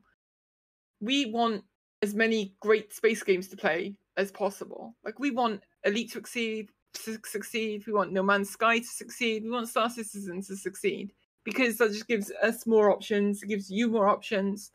Who doesn't want more great space games?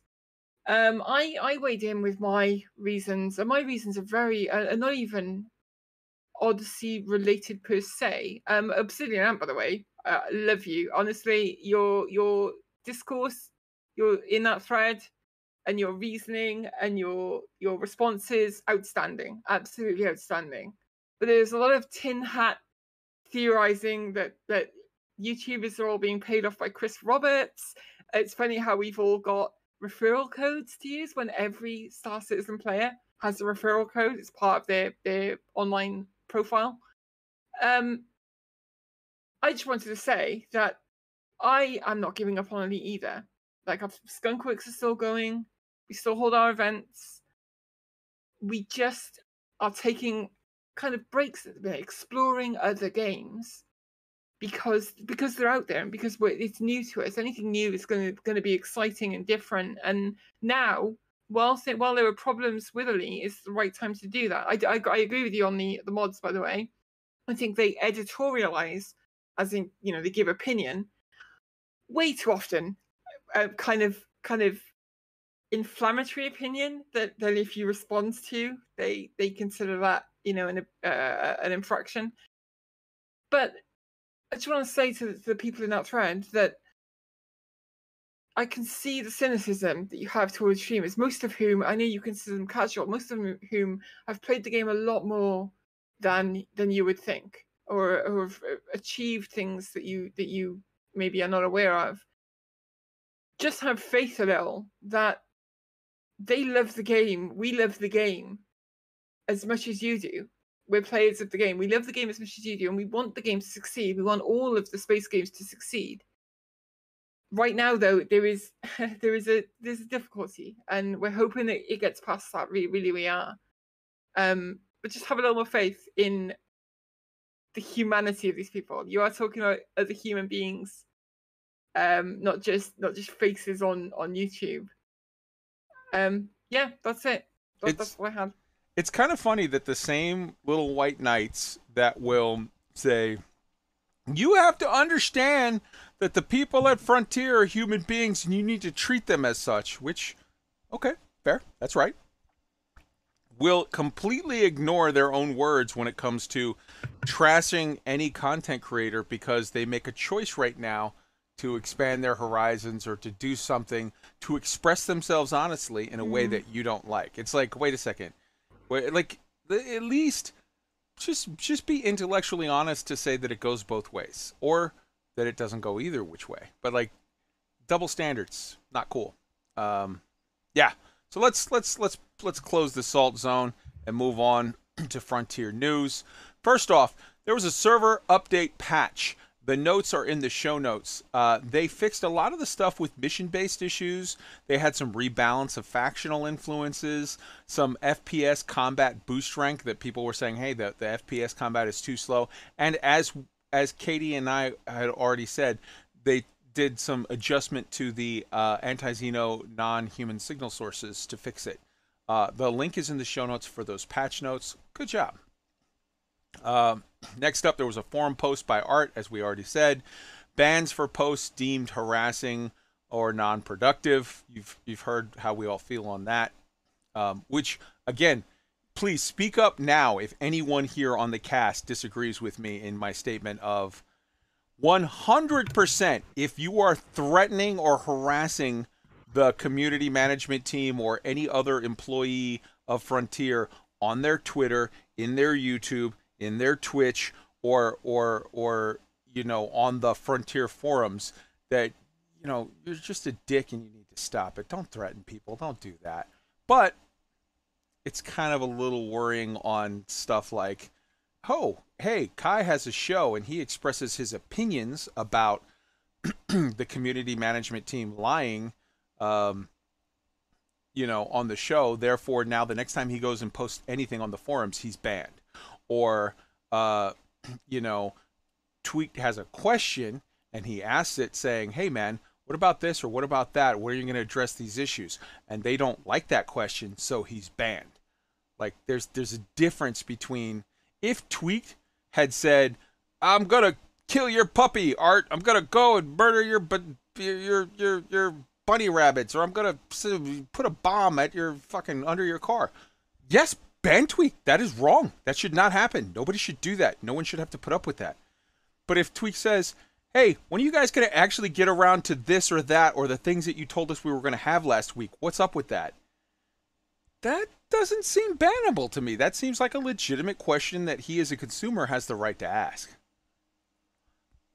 All right. So that takes us to uh, Galnet news articles. Roy, take it away. Yeah, so uh, July 5th, we started out with NMLA political wing causes controversy. So this is uh, this is kind of about a political arm being representative of the perhaps uh, the other part of the faction. Um, I guess this is a, this is advance, advancing this uh, this narrative about the NMLA that's still still moving forward. Um, they sort of hint at the end of the article that maybe there's a you know potential for civil war. So seems like an interstitial episode here. Not sure that it's it's uh, heralding anything immediate. Uh, July 8th, uh, we had two articles. The first one, Kumo Crew Initiative to Produce New Commodity. That's talking about um, a CG that we'll talk about in a sec. And then uh, independent spreads from Azaladshu system. That's talking about the CG that just finished.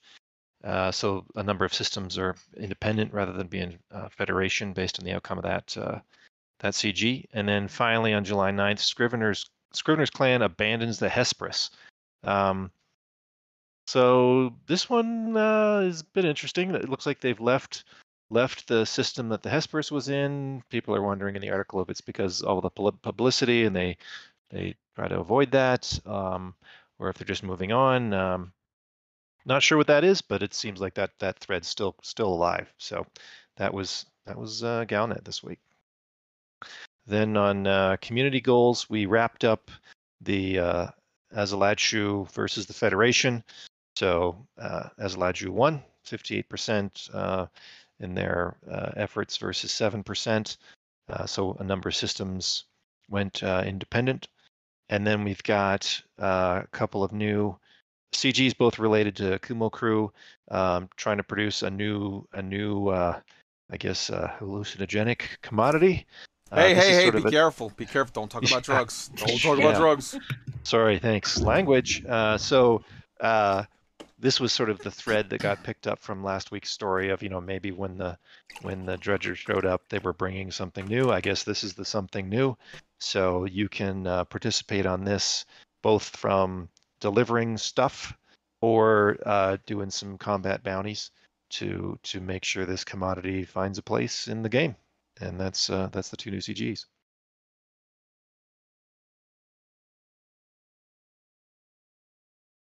kai you muted Yes, I am. Everyone take a drink. Lots of good stuff going on, interesting story stuff. I like the the Kumo crew is making their step to be, you know, a, a power player, and and I mean, obviously power play they're already in, but it, the, he stepped up uh, Kumo at the at the big uh, summit, Summit. they had, and he was like, "I want to be the fourth power," and and and and Sirius is clearly making steps as well. The stuff with the Scrivener clan, obviously, more stories to come with with with uh, you know, stuff with both them and and the new clan that is uh, uh, Salvager clan that is uh, made contact with Kumo. Lots of stuff going on. Um, obviously, much love on the whole Azaladshu uh, group. You know, getting their independence from the the evil Federation at this point, who you know are are are playing Big Brother and doing all that dirty shit. Um, cool stuff going on in the story in Elite. which takes us to our next topic, which is the Elite Dangerous discussion topic for the evening. So here's my idea. I think it would be a good idea for Elite Dangerous to add global chats to Elite. What do I mean by that? Well, sometimes in Elite Dangerous, it can feel like there's a huge galaxy that's pretty empty. And you know, you see a lot of chatter going on in Borann in the old days, back when Borann was a thing. You see a lot of chatter going on in the one system where there's a community goal every, you know, whatever, eh, when there's one going on. You don't you see a good amount of chatter going on in in in Jameson's. In general, in the rest of the game of Elite, you don't see a lot of chatter. And I think that sometimes Elite can feel a little empty, a little lonely, a little devoid of player interaction with player. So the the idea is there should be a series of channels created, or or at least this is my pitch. I think it would be good if there was a series of channels that were created, some in-game channels like general, which is just everything, trade, which people talk about buying and selling stuff, whatever. AX for like people that want to work together on on on killing Thargoids and whatnot. PvP for people that want to get together and either talk shit, talk trash, or arrange a meetup somewhere for a cool or interesting fight. CZs to discuss the the, the conflict zones or or, or, or you know uh, has reses could be another one. Exploration for just people that are all over the galaxy to say like hey i want to talk about i want to talk to other explorers i might be at beagle point you might be in the uh, you know a thousand uh, uh, uh, light years outside of the pleiades. Roy might be uh, up near rackham's peak. Uh, but like we're three explorers that might want to you know bond together or talk about explorations just keep each other sort of company while you're 20000 light years from any other human soul an engineering channel where people can ask questions and talk about engineering. Hey, what about this? Oh, I found a good shortcut with this. I found a, a mining channel where people can say, "Oh man, I really like eh, this this mining build. Oh, I'm having fun with that one. Oh man, have you seen this location? That's a good whatever." Um, sort of, you know, stuff like that, or some out of game topics. For example, a help channel where people could just be like, I'm having a bug, I'm having an issue, I'm whatever, something's wrong, and other people that might have an answer to that could say like, hey, this or that, or a tech channel where people could say like, people could literally talk about like, um, mm, like, like, you know, uh, th- I found this thing to get the extra frames per second, or oh, I'm having a problem with this. Oh, have you checked that setting? Whatever. I don't know tech stuff, so I can't even fake it to be honest with you. But like, so the idea is if if Elite Dangerous were to add, say, I don't know, 20 channels to the game that are chat channels that are like like you know general trade, AX, PvP, et cetera, et cetera, and each each commander had an opportunity to opt in or out of those. I'm not saying uh like you have to uh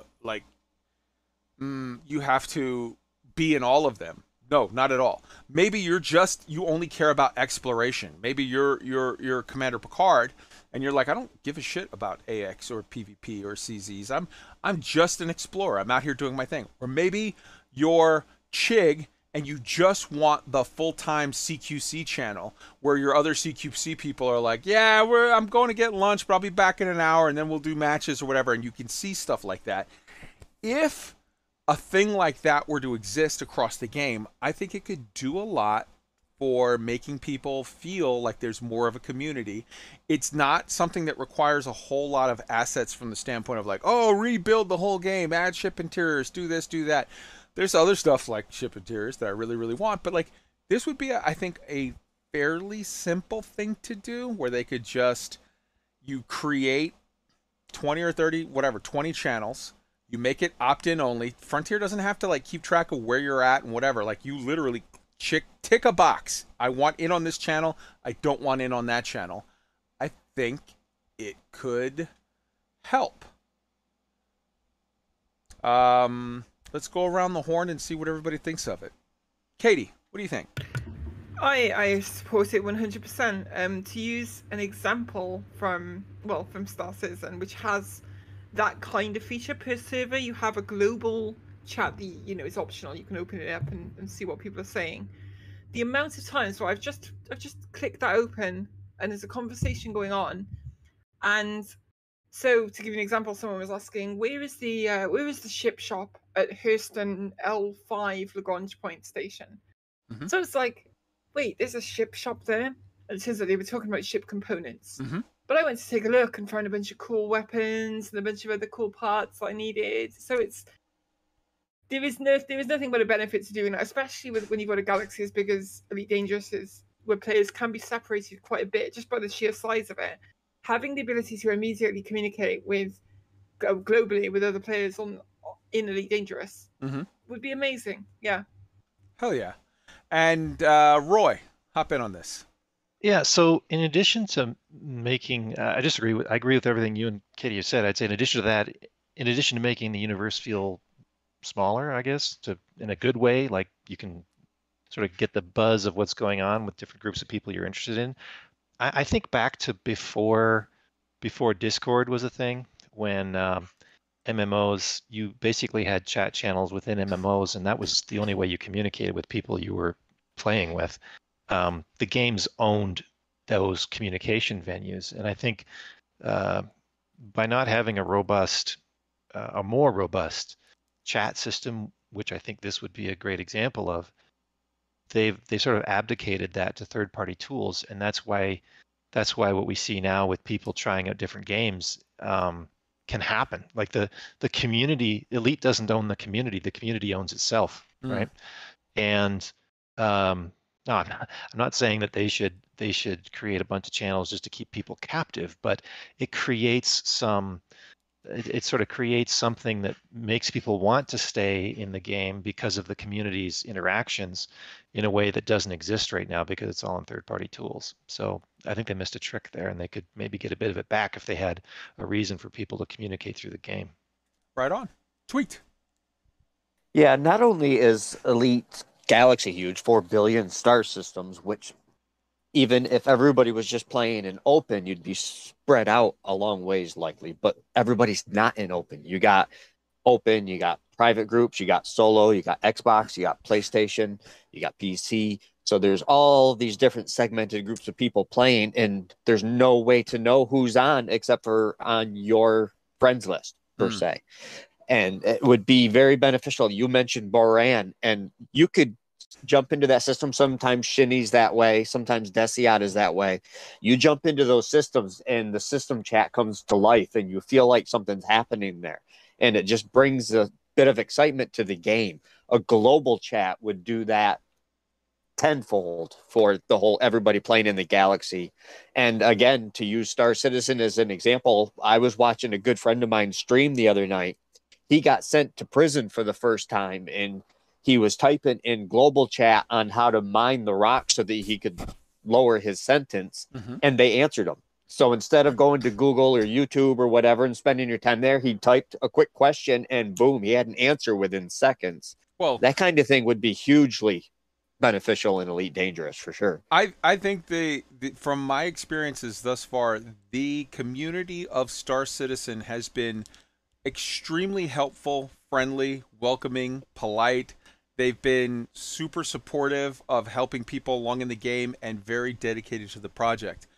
I have also found that the community of Elite Dangerous has been exactly all of those same things. So I, I, I think that if there were new players to Elite, as there always are, with problems and questions, as there always are, I think there would be, for every one asshole out there, there would be 10 or more awesome people in Elite that would be willing to help and willing to help make the experience better for everyone.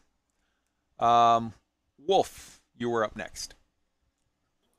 I I think especially right now with you know down to brass tacks, like we we've got really low player count in Elite Dangerous. You can see that on on the Steam charts and whatnot. And you know, like like has been said, in in the systems that that should be popular, they really aren't.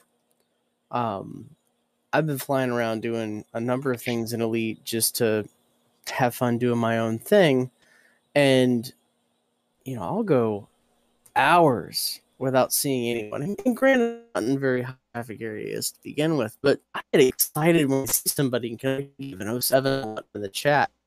I think having channel or players in the game, you know, sharing common interests, being able to talk together, it would introduce it would introduce a level of camaraderie that the game really needs right now. Absolutely. You were roboting pretty decently there, uh, Wolf, but it still it was enough that we we we got the gist. Everybody got the gist of what you were saying, and it, it's an excellent point. Um, all right, and that takes us to Chig. Close out the topic, brother. All right. I, I I like the concept, but from years of playing, you know, back WoW and in other MMOs, they all had all the different channels that you could watch and had gotten the habit of reading, you know, all the chat going on. And now I just don't. People, you know, even PM me in game and I I just don't see it. I'm just not in that mode. I mean, I can see where it would be beneficial, but a lot of those channels, you know, you could just go to the forums to get the information. I mean, one channel I'd really like to see, actually, two things. Maybe in the right panel, something to access the official forums. You know, you want to go search for something, there you go. The official forums pop up and you can go looking for whatever topic you're looking for. But the one chat channel I think would help would be something like uh, you can see the chat of all the systems within the jump range of your ship or something.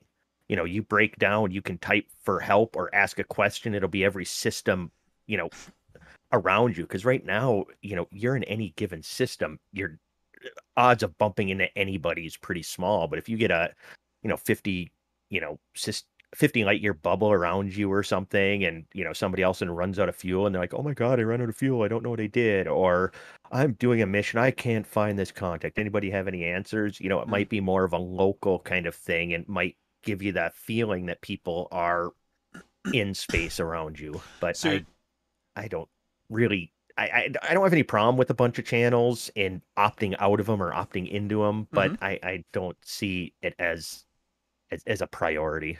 That's an interesting point, though. You're saying to implement it in the way of a sort of in-game lore way of saying like your subspace communications or whatever have a range of whatever. Like maybe even it's a module that you can upgrade and say, "Hey, mine does 50 light years, yours does 100 light years, or whatever." Like, tie it to something. But Something that's along an those interesting lines. thing. That's interesting I because well i mean even uh, if you open up the galaxy map you could see how many ships were in neighboring systems you know especially populated systems all have nav beacons why can't Mhm. we see stuff through subspace or something you know what's happening in other systems and communicating that way just just an idea i don't know Right on. Very, very, very cool. All right. Um, right on. I think that's excellent news from everybody, excellent input. And that takes us to our next topic, which is Star Citizen Weekly. Star Citizen News Weekly. Right off the bat, I want to give a huge salute and a hello to Disco Lando, Jared Huckabee, who reached out to us very awesomely uh, uh, in on on our last episode and said, you know, hey, keep watching and thumbs up and little whatever and little kissy face or whatever. Like, uh, uh, that's awesome. Like, I love that guy. That guy is uh, awesome, and the fact that he reached out was was very nice. Um, the Black Sky Legion has been created in Star Citizen. So if you go to the like search for organizations, our code is BSL1 in Star Citizen, just the same way as it is in Elite Dangerous. BSL1. It's the Black Sky Legion, and you can join our org. You are able to join. So an org is like a squadron in Star Citizen, uh, a squadron in Elite for Star Citizen, except that you can be a member of multiple orgs. You can only have one primary org, but you can have many secondary orgs. So even if you are in um, sort of, uh, you know, this one or that one as your primary org, you can still join our little community and have a, a joint chat channel and hang out with us and whatnot. And we're going to have events and we're getting set, set up. We're getting started. We, we just started this two days ago and we've got whatever. It's like 18, 20 people. What are just getting started, but it's, it's going to grow. It's going to, it's going to go well. Um, I am actually going to turn over to Tweaked for a moment and then, uh, uh, anybody can hop in on that. He wants to just, gush on Star Citizen for a minute or two. So you guys just express yourself a little bit, and then we'll get to sort of the rest of the topics. Yeah, I just want to say uh, when I started with Elite Dangerous, I dove into all of the media that I could the YouTube videos, the tutorials, the, the lore, all of that kind of stuff. And I've started to do the same thing with Star Citizen. And there hasn't been a day that goes by, a video that I watch that something doesn't blow my mind. Right from walking around your ship's interiors while you're flying, you get out of the cockpit and walk around and go back and play chess. And the interior of the Mercury Star Runner looks like the Millennium Falcon. You've got secret smuggling compartments. You've got a, a kitchen. You got a chess table to play with. So many cool things. Kate Katie, you told a story the other night about somebody EVA and out of a ship going over to another ship, gaining access, and then proceeding to dismantle everybody in that ship and steal it. The, the scope of this game is mind blowing, absolutely mind blowing. Just starting the game, and mind you, I haven't yet. I will in a few weeks, but I've got a couple of friends from OPIX that started tonight actually and they said the same thing starting the game and walking around the spaceport taking the train to get to the sta- spaceport. This game is on a scope that i've never seen yet.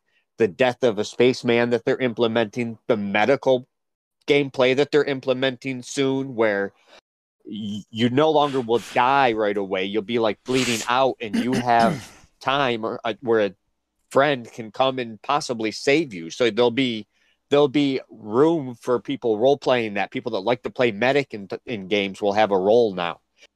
Ships can be in elite. We've wanted multiplayer ships for so long. You have ships in elite where not only do you have a co-pilot that actually helps do things like legit things and i think katie can talk more about that but there's turrets. Like you're in the millennium falcon and luke went up in the turret to knock out the tie fighters in a new hope all of that kind of stuff is in this game already and it's blowing my mind the graphics look amazing i never get sick of watching the ramp drop and somebody walk down and set foot onto a planet i haven't been this excited for a game in a long long time and i cannot wait to get into this galaxy it's it's something special.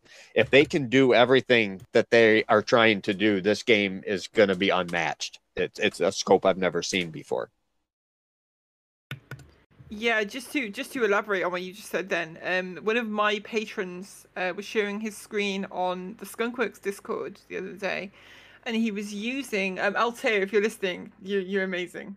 He was using a stealth bomber to get very very close to a hammerhead, which is like a giant multi-crew ship with turrets all over it. Um, and then he he EVA'd out of the uh, out of the, stealth bomber um, because obviously being a stealth bomber, it was able to get close without being detected.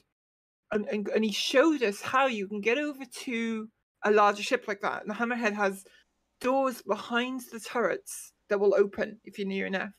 And use, use using the EVA thrusters and tractor beam he was able to get you know to get close to it and hook, hook onto it with the tractor beam and maneuver around and just think about that just think that you could very easily be the kind of player in in in star citizen that will sneak solo sneak up to these large ships sneak aboard eliminate the crew and claim that ship for yourself. Just think about that. That's it's incredible. And yes, there are bugs in Star Citizen. Um, you've got to be in its current state. You've got to be prepared to shrug off bugs. I've I've I've documented a few of them in my videos because I will not, as much as as much as some of the the forum um would disagree with me, I will not present things in a pure, you know, in a one-sided way. I will show where there are bugs. Hmm. Um, AI, for example, standing on tables, standing on chairs, that's very common at the minute. Um, deaths from weird things like falling through the floor happen sometimes, exploding vehicles. Um, one that always gets me at the minute is with my beloved um my beloved cutlass is the, the back ramp breaks very Oh. often. If you if you lower that anywhere where there is a rock or something where the ground's not entirely flat, it will sometimes work perfectly fine, and other times it'll start bouncing. And I've had that back ramp flip my Yeah. rock onto its side, and boy, is that a pain in the balls. It has to land on pillows. You have to set it down on a pillow. That's, that's yep. the trick is to always go out to the out through the side door and in through the back door. That's the trick with the with the cutlass. There you go.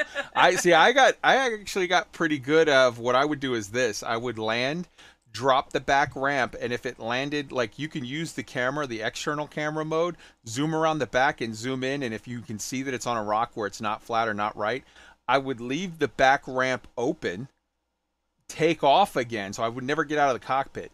Take off and fly, like move it five feet forward or back or whatever, and then drop again. And what happens a lot of time then is it'll glitch where the ramp goes through the ground, like the ramp is through the ground. Right, At yeah. that point, it works perfectly as if it was no problem. Because I've noticed actually, just to add to what you've said, that the the point at which the ramps glitch is not when they it's when you step on them and you get Yep. that spark, the sudden spark you'll Mhm. see. Yeah.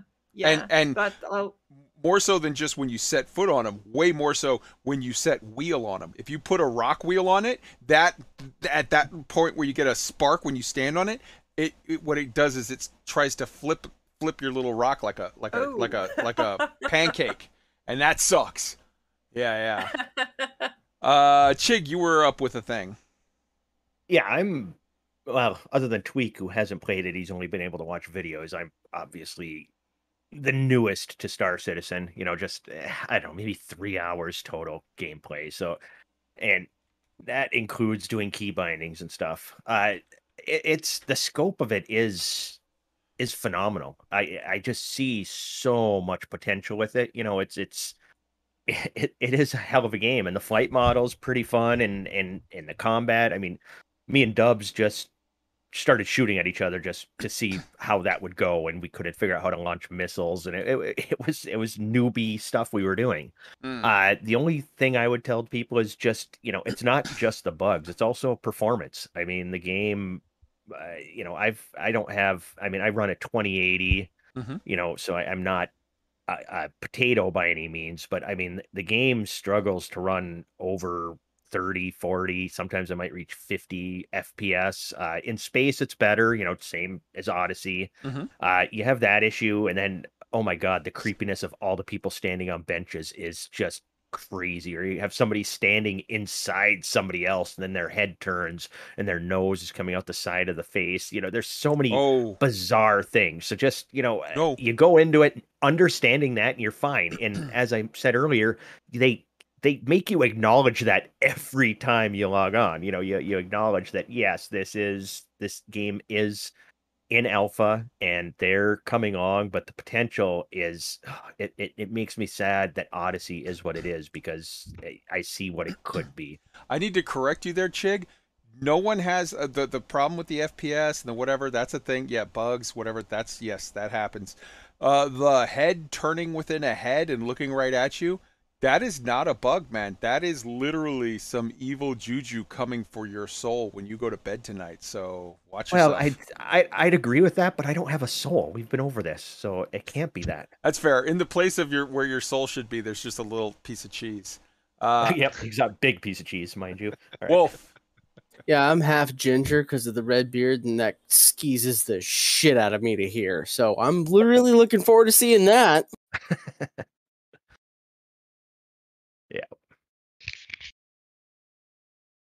That's all I had. And uh, all right, so let's pick this back up with the rest of the Star Citizen news. So let's talk about patch 3.14. It moved this week from uh, uh, Evocati, Evocati to PTU Wave 1. I want to make sure I get that correctly. It is PTU, but it's PTU Wave 1, which is just certain people like the larger backers and the, the, the subscribers and whatnot. But it's not covered by NDA anymore. So when it was Evocati, it was covered by NDA. Now it's not. So you can go out there and Google and you can see amazing footage of people running around and playing, as we have in the Elite Week Discord in the Star Citizen channel. Tons of video of people running around and playing, and, and they're hanging out in Cloud City and they're doing all this stuff. It is awesome. Let me run down just for people who might say like, "Oh, okay, yeah, you get a gas cloud giant and a and a city. What else is in there?" Well, I'm glad you asked. So we got the gas giant planet Crusader. We've got Bespin City, the, the cloud city, which is in this game. It's called Orison. And they specific. I love that they, they said on the thing. They're like, "Yeah, we for sure were inspired by Bespin. It's awesome. It's yeah." And it's like, yes, absolutely. Um, in addition to that, in patch 3.14, Power Management version 2 and ship combat overhaul rebalance. So, a lot of the stuff with the ships has been overhauled and rebalanced. The idea that they wanted to sort of make ships uh, uh, combat a little more mm, fair. I like that fact that they're they're seeing how it progresses, how it how you know this ship has these these characteristics and that, and they're they're doing little tweaks and stuff. It's a thing that they do in Eve all the time, where they're constantly doing overhauls and rebalances on their ships, and I, I kind of love that. It's a sign of a of a living game.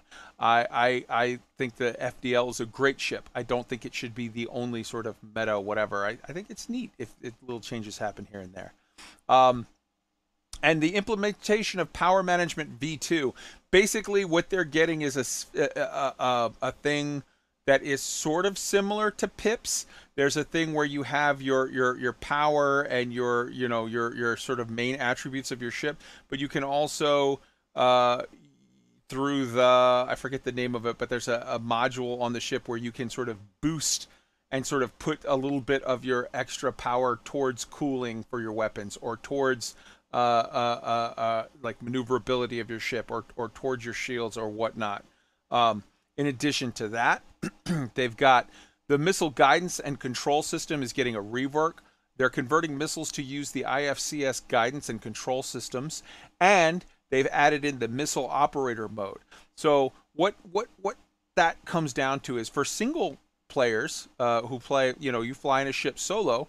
Okay, you have the abilities you had before. You have more abilities that you can toggle over from your gun mode to your missile operator mode, and you can do some different stuff and and and that's a thing, but it is even more so um, of a bu- buff or a boon or whatever to people that work in teams. So if I fly with Katie and uh, Katie is the pilot and I am the Wizzo, I'm the weapon systems operator, and something's coming in, Katie can do her stuff on the guns and I can switch over to missile mode and take control of that and gives me much more abilities to like it makes the missiles more valuable. It takes more work and effort to do it but you can make them more valuable and make that whole aspect of gameplay more rewarding. So in addition to just tweaking that weapon system in and of itself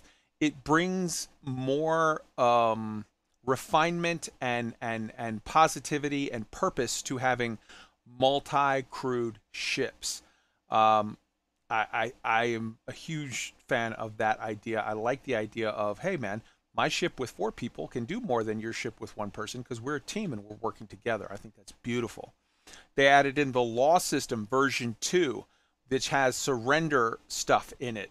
Um, that doesn't seem like a huge deal right now because it's like okay if i if you shoot me and i die I, I wake up in prison or if i surrender and you catch me i wake up in prison Where that's going to be important is in the future because when they have this death of a, sail, uh, uh, spaceman stuff, it's going to be a situation where you don't want to die because then you're going to be in a clone that's going to have some, you know, a janky arm or some messed up shit. You'd rather just be like, all right, you arrest me, I'll do my time, and then I'll come out with all of my fingers and toes working as they do now. That's that's cool. Um, they did a thing where they have canvas slice ship HUDs. What this means is, unlike a lot of video games, most video games, in fact, pretty much maybe all video games, where the HUD is just one piece and it's like, okay, this is an art asset, it's one piece and it's there. And so it's kind of like paint a picture of a HUD and that's the HUD. They're not doing that in Star Citizen. They're having this as sliced up individual pieces where like the buttons work. You flip over and you flip the switch for this and and like it, it, okay, this one puts your landing gear down. This one is to call the radio system. And by doing this, instead of having just one picture of your HUD that's like a painting, it's a fake, you know, it's it's fake. They're doing it honestly where it's a bunch of different subcomponents so that Crusader ships could be different from RSI ships. And uh, the Cutlass from Bl- Drake, the Cutty Black. So so a Drake ship can be different than a crusader ship like each ship is going to have its own sort of uh like theme or like the way that their controls are set up but also you could be in two different Drake ships. You could be in three different Drake ships. You can be in a Cutty Black, a Cutty Red, or a Cutty Blue. Cutty Black is like combat and general purpose ship. Cutty Blue is the uh, uh, I forget is the red is the the hospital one. It's the one that has medical stuff gameplay to it, and the blue is the one that has police. Or maybe I'm getting that. Whatever. One of them is combat and general piracy shit. One of them is police, and one of them is and the police one has like a little jail cell or whatever, and and the and the other one is medical. But each of those three ships, even being from the same manufacturer, can have different aspects to how they're set up because it's it's you know they're setting their stuff up to be modular and and I just I dig the idea of that. Um, they're also adding in revised ship model, the RSI Constellation Taurus. So the Connie, the Constellation, is a ship that's in the game, but the Connie Taurus, it's a it's a variant model.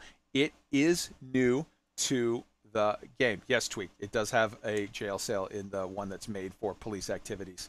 Uh, yes, you can be uh, uh, Mando. And lastly, they're adding in Planetary Volumetric Clouds version 1, which is they already have clouds in the game. That's not new. But they're adding in volumetric clouds where it's not just sort of like an art asset of like, oh, here's a painting in the background of, of a cloud. But here are actual sort of clouds that have their different densities and have scientific effects. And as you fly through them, they're going to have different uh, sort of, uh, what do you call it? Um, like aspects of how they affect your your your your ship and whatnot. So the link is in the show notes to all of that. That is the stuff that is coming in 3.14 to us. It is in PTU Wave 1 now. There is no, I want to clarify something, a mistake or, or maybe a misquote that I made last week it's not saying okay we're getting it in PTU next week and then we're getting it whatever. There's no set time. It's a it's a floating variable time. It's done when it's done. They move it from Evocati to PTU Wave 1 when it's ready, which they deemed that it was ready. Now they'll move it from PTU Wave 1 to PTU General, which means everyone that's a player has access to it. They, if you log in log into the PTU, the test universe, and and they'll keep it there until it's ready. And then they'll move it to the PU which is like full launch in the alpha version of the game. So it's like it's it's it's it's you know it's it's in the sort of continuity of the full universe uh, alpha version. But having said that I will say that it's on average about maybe you could figure it'll go from PTU wave 1 to PTU in about 2 weeks and they already have it in PTU Wave One, so it's looking pretty good that it's moving moving along. That it'll be, you know, probably maybe whatever PU uh, PTU in like another week or so, and then and then out. Uh, Chris Roberts said on that interview that we showed you last week, you know, eh, it'll probably be out, you know, around you know 15th of July ish. It's a ballpark. Don't take that as a lock date. All right, let's go through and see who has what to say about what. We've got uh, Roy first on ship differences. Go. Yeah, I, I just wanted to thread on what you were saying about some of the HUD differences, because for folks that are used to Elite, they may not really appreciate how how different these ships are on the inside. If you recall on a previous episode, this is going back many weeks when we were talking about how we'd love to have more ships in uh, in Elite, not Hmm. just. I mean, one of the reasons we brought up was how people treat cars in the real world. There's there's GMC people, there's Mercedes people, there's people that like uh, you know, Subarus or whatever. And a lot of these cars, yes, there's a steering wheel and a pedal, or sometimes three pedals. The interiors can be very different, and it's even more so with these ships in Star Citizen, to where um, even things like the radar might be 2D or 3D, or some ships, uh, some of them are coming from alien sources and have really different setups. Hmm. Um, it just the, the variety is astounding um, and and the layouts are very different. It actually you'd need some orientation to move from one ship to a next to figure out what's going on, and I love it. It's it's uh, it it really does speak to what we were talking about in that previous episode about you can really become an aficionado of a certain brand within the game. Yeah, I, I am a Crusader fanboy for life. Uh, Wolf, you're up. the uh the HUD differences um that that that Roy was just talking about that I find that really interesting because um doing doing what I do it it might be a little while before I come back to a specific uh aircraft to do certain things and it there's usually a learning curve involved because something's changed. It's like, oh, oh, well, this is sort of the same, but it's totally different. But when I go from one to another to another, it's like I've got to relearn everything. Uh, that's going to add a level of realism that I hadn't thought about and and immersion that is that's going to be a time sink, and I'm going to like that time sink a lot. Just to clarify for people who might not know, who might not get it, uh, Wolf is a aircraft engineer in real life. He does stuff for the Navy, the United States Navy. So when he talks about it, it might be a while time back to an aircraft. He's not saying like I don't play the game for months on end. He's saying he jumps around from one real plane or aircraft to another, and that's a thing. So yeah, I just wanted to clarify that. Uh, Katie, you're up. Yeah, I mean, keeping with the the ship HUDs, um, I want to give a massive shout out to uh, Lady Raincloud. She took me on a a mining trip this week to the to the Aaron Halo, which is like the asteroid belt in the Stanton system. And one of the things we were doing some cool stuff, you know, um, breaking up rocks with the ship, then going out and EVAing and mining, you know, doing EVA mining. But one of the things that was really amazing was I was in the co-pilot seat of her ship, and I had access to all of the systems. Like, so she was piloting the ship, but I could, for example, adjust power settings or move shields more to one side or the other or request landing permission. Mm. So you could share the load, and obviously with, with, with missile command co- for co-pilots coming up soon as well. You can, sh- if you if there is a co-pilot seat in those ships, you can share the load of managing those systems between two people, and it is outstanding. Like, the experience of that is amazing. Hmm. Well said. Um, I'm going to throw on the screen here for just a second. We have it in the show notes for you to see. Oh, this is the thing that crashed the, the show when I tried to do this a couple months ago. Let's see if we got a fix and it works now. Uh, let's see. Monitor two. Hey, it works now. Okay, that Drink. right. yep. There's monitor two right now. You're seeing. This is what the actual roadmap for Star Citizen looks like, and it is uh you know this is the one that's coming up for the next you know for the for the, for up till Q1 of 2022 there's an extended roadmap and there but there's this is the one that it's like hey this is the stuff that we're working on for like the next 9 months if you click on any part of this and the sh- it'll be in the show notes but you can click on locations oh here are these locations gameplay stuff we're adding this we're adding this and it's like we're here are the people like this team and this team are working on this specific thing. This team, this team, and this team are working on this thing. And these are all committed.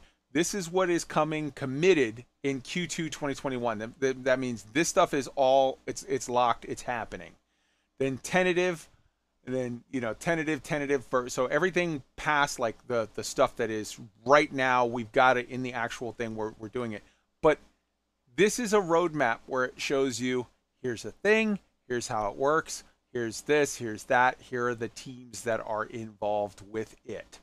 Um, the link is in the show notes to that roadmap. Go and take a look at it and look at, you know, oh, we're talking about core tech What about this? This is the stuff that's coming, you know, uh, Q3 of 2021. And here's the stuff that's coming Q4 of 2021. So I, I want to point out, and I'm just going to touch on this very briefly Q3, patch 3.15, this is going to be a biggie. Q3 of every year, just about, will be a biggie. Q3, there's no date yet locked on when this comes in, but realistically, it's a very good bet that this is going to sort of um, line up with October 10th ish. Be out by about then, probably. And that's because October 10th is CitizenCon. CitizenCon every year they do uh, on the anniversary of the launch of it, and it's uh, so it's October 10th.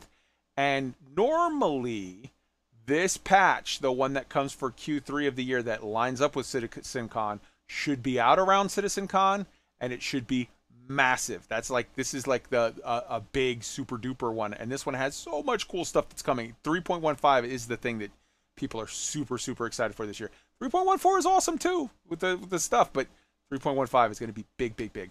And then 3.16 will probably be a little lighter because that one corresponds with like Christmas time end of the year and they close down CIG for like 2 weeks at the end of every year to say okay, go do Christmas, do holidays with your with your family. Oh, okay, saying FYI Citizen Con is on October 9th. Okay, my bad but on on that weekend uh, or whatever of uh, yeah the week of so yes um but uh yeah so i just want to show people I, I love this roadmap i love the aspect of you can click on it here are the things that are working and it is updated in real time. If something moves like okay this issue was here and then it got moved to there like that it happens but you get to see i just love the um what do you call it? The the the the transparency of it. Granularity I, of it? Yeah I, I just like being able to see stuff like that. I i, I dig that. Um it's it's it's it's a thing so it's in the show notes go take a look at it um in addition to that we've got uh, let's see. Star Citizen monthly report for June 2021 is in the show notes. They give you a breakdown of all of the stuff they were working on. They come up with one sort of towards the end of the month, and they're like, "Hey, this is our, this is this is what we've done," and they give you details specifically. It's good. Uh, next up, we've got a video inside Star Citizen: Life Among the Clouds.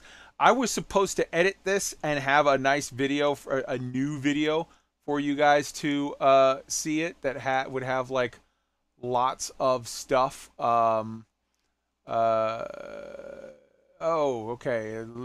Don't forget to show the progress view. That is where all the meat really is. Yes, it it, it is. Um, there is tons of stuff in there, and I'm gonna have to get. We'll we'll get to it. Uh, next time when we have more time to, to dig into it because yeah um, so inside star citizen i was supposed to have this video together but uh, it's a situation of i was just having too much fun playing no man's sky today and didn't get to editing on time i will have it for you for next week's show i promise uh, after that we've got david drury he did a video to the moon a star citizen video 34 minutes long. He talks about starting with Star Citizen a long time ago, getting frustrated and moving on to Elite, playing Elite, the things that he liked about Elite versus Star Citizen, the things that he didn't like about Elite versus Star Citizen, coming back when he was a little frustrated with Odyssey and trying Star Citizen again, and how he sort of rekindled his love affair with Star Citizen and how he is so amazed with the differences of what Star Citizen is as a project now and how well it's coming together, as opposed to how much it was like uh, a couple of years ago, and just the uh, amazing rate of advancement at which they are, are, are going with things and, and, and at which this game is coming together. Uh, after that, we've got Down to Earth Astronomy's Beginner's Guide to Star Citizen, 17 minutes long. Phenomenal stuff as always. Love my man Down to Earth. He is good people. Um, go check out the video. It's in the show notes. In addition to that, we've got from Randomly. The guy's channel is called Randomly. That's his, the name of his channel. He put out Elite Dangerous and Star Citizen comparison number four mining. This guy has a very cool channel that shows like, mm, like oh for uh mining or combat or whatever. He will play and he doesn't editorialize and give you his opinions. He literally just shows you here's 10 minutes of this game loop being played in Elite Dangerous and and you know, here's how it works and this that and the other. Here's 10 minutes of this game loop being played in Star Citizen and here's how it works and here's uh, whatever.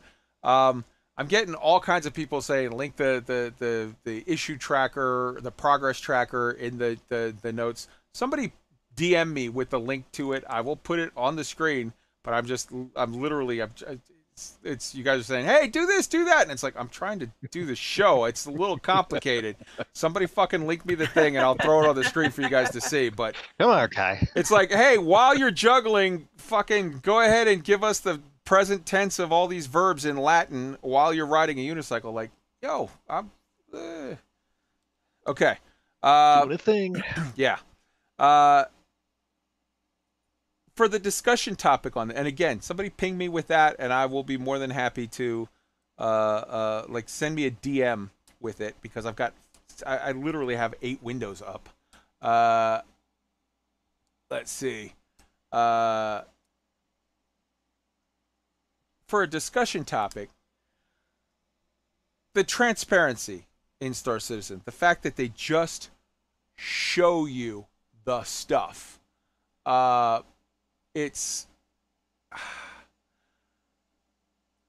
there's pluses and minuses to it. Um, as far as mm, how do I how do I like there's some parts of of that process which are okay here we go i'm throwing the progress tracker up there for you guys to see because you guys are all excited for it so here we go uh, there's aspects to the transparency that are are are monitor 2 wrong thing i'm trying to juggle monitor 2 where the hell is monitor 2 there we go. Uh, there is the progress tracker that shows, you know, this team is doing this. And look, you can see all of the different, you know, these are dates. This is, oh, you know, this is working on by this team from this time to this time, this time to this time. It goes into sort of great detail to show you these teams are working on these things. Here's when it starts. This team will like this team will work on this thing like so this thing here was being worked on a different team or whatever and then it got to this point and now they have these deliverables these and it, it breaks down even further into like a sub list of what are the things you know this aspect of this thing this aspect it's, it's so much stuff and it it it it's like okay that's crazy, crazy detailed. I and and I love it. It's a thing though where what you're going to have sometimes is people are going to look at this and say, "Okay, this thing from week 2 dropped to week 4. I'm not happy. I'm miserable. I'm whatever." And it's like okay, uh yeah, that's the downside of having transparency. If I give you a detailed list of all the things I'm doing and how I plan to do it, when you're building a thing, sometimes you run into delays and stuff gets moved back by a week or a month or two, or you scrap it all together and say, no, we're not going to do this thing. this thing that we had planned that we told you we were going to give you in September, we're not giving it to you at all in September. We've canceled it. It's not even going to be a thing because this team and this team and this team made this other thing. And now we have the ability to do better than what we had planned. But it's going to take another three months because we're now going to, instead of giving you, you know, uh, uh, uh, you know, instead of giving you a Toyota next month, it's now we're giving you a Ferrari, but it's going to take three months. But we have the ability to do it now. And as grown-ups, there's times where you know you're going to see things. You're going to be like, "Oh man, I was looking forward to this next week or next month, and now it's not coming. It's got moved back to two months from now or whatever. It got scrapped. It's getting reworked, and now we're getting a different thing down the line." That can be frustrating sometimes, but if you look at the the alternative, the alternative is you get told nothing and you just have to guess. I would much rather have warts and all the Star Citizen idea of a roadmap where I have lots of details, excruciating details, and sometimes it fails, than have a situation where I get told nothing. Let's go around the horde on this one. Let's start with Chig this time. Oh, uh, I'm a big fan of transparency. Uh, the only thing, eh, this will be brief, just uh, I like the idea of keeping things secret if you're going to spring surprises. And Frontier failed so epically with uh, Odyssey, it made my balls hurt. It was, you know, I, you got to admit most of us were hoping that there was going to be another ship or an SRV or two or some some kind of surprise because we were told this is a branch off the main trunk. We're way ahead of this. Once the trunk launches, we're going to have stuff and there was nothing new. And what Star Citizen is doing with uh, transparency and a roadmap and everything else and constantly evolving especially these games compared to a lot of games we're all adults and we definitely eh, we can handle the truth. Just be honest. Don't hide stuff. Just mm-hmm. tell us what's coming. If you're having problems, tell us why you're having problems. You don't have to get into specific details because I'm tech tarded. I don't need to know that, you know, this line of code doesn't work for whatever reason. Just, you know, hey, we can't do it. We thought we could. We can't. We're going to try to do it later. Um, you know, that kind of stuff. Uh, there, there's no reason to have secrets unless you literally are springing awesome surprises on people. I mean, they could have just as simply sprung a tiny little surprises on us with Odyssey where our module storage went from 120 to 500 and that would have been a great hidden surprise but th- they're uh, do you guys know of any little surprises they had? Why so secretive? I i don't know. That that's my take. Um I think we're seeing this play out in real time between Elite and Star Citizen. I mean, why is it that even even if you, if, if I recall how we've talked in this episode, uh, comparing what's perceived as bugs in Star Citizen versus Elite, why is it why is it that people appear to be tolerant of the same or worse bugs in Star Citizen versus Elite? I think it's because of the transparency. Mm. You know why it, it really changes what kind of benefit of the doubt people are willing to extend.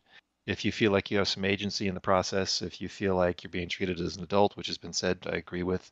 Um, it's uh, you know if it's a weird weird analogy, but like imagine you're a passenger in a rally rally race car, and you can either be blindfolded or you could be helping you know look through the the next waypoints on the trip. Like mm-hmm. that's one is terrifying and frustrating and the other is super exciting and you get to experience the journey well to to highlight your point look at how much back in the Atachan days of alpha 1 remember how much it sucked when you were in a taxi on a 15 minute ride as opposed to Ugh.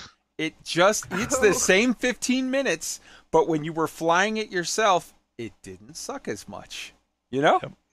all right tweak yep. you're up yeah, coming coming from an elite dangerous four year career or whatever you want to call it, this is refreshing. I've been watching all the dev diaries or the the calling all devs or whatever it is Star Citizen calls them. Uh, the roadmap, it's pure transparency. And sure, sometimes they miss their target. and and yes there's a lot of bugs and stuff like that but like roy said the transparency where they spell it out to you what they are trying to do you see the scope of their vision you can accept the bugs. You can say yeah okay it's buggy. Odyssey is buggy. Elite on horizons without odyssey even right now is buggy. I can accept that.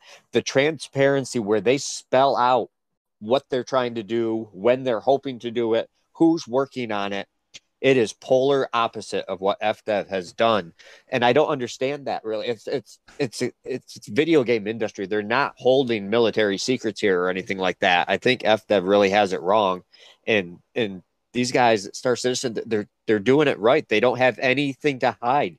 There's no secrecy. It's it's this is what we're trying to do. It's going to be tough. We're going to give it our best, and they tell you whether it's working they tell you when it's not working so well. They tell you what they're going to do. It's refreshing as hell for me. Gotcha. Katie, you're up. I've said this before that um, I feel like Frontier in the in the communication of both of both upcoming content and even events, they, it's like they want everything to be the ending of an M Night Shyamalan movie. You know, they want everything to be a twist and a secret and a surprise, and, and people don't enjoy that as much as you think they enjoy it. Um, the first, one of the first, one of our first communications, Kai, me and you, um, you sent me some of the dev videos of Star Citizen devs, like like talking about the development with AI Mm-hmm. and other things, and they went into enormous detail, even even to the point of, of explaining things that, like you said, that they're working on that might not work, that they're you know that they they they're trying things and they may pan out, they may not. And uh, like like um Tweaked and Roy have said, it's incredibly refreshing to see that and knowing that they are going somewhere, knowing that they are they've got this vision, they're aiming for this vision. It does make you more tolerant of when something when a bug ruins a mission or gets you killed or something, because they're very very honest about the state of the game. They're they they they, they fully um like you say make, make you acknowledge every time you play this is an alpha like we're working on this stuff right now like it's playable but you should expect bugs and i feel like that makes me certainly a lot more tolerable uh, Mm. of, uh, tolerant of the bugs in the game at the minute Mm. 100%. Wolf, take it home, brother.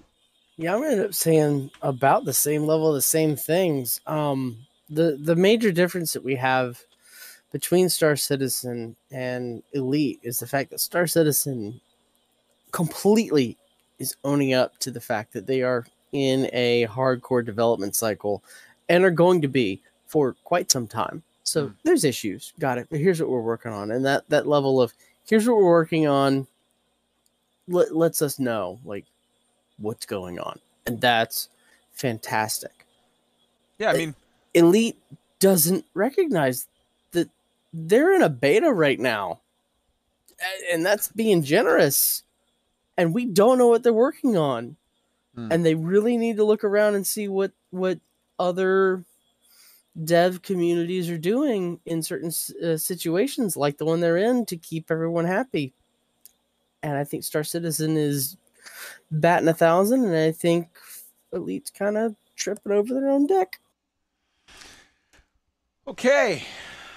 I think we need to figure out a way to re, re relabel the the discussion topics to say the salt ha- no, never mind. Never mind. I, I was uh, keeping the salt out of i it. don't i Okay. Just the think that was facts. Just, didn't- just the facts. Mhm. fair, fair.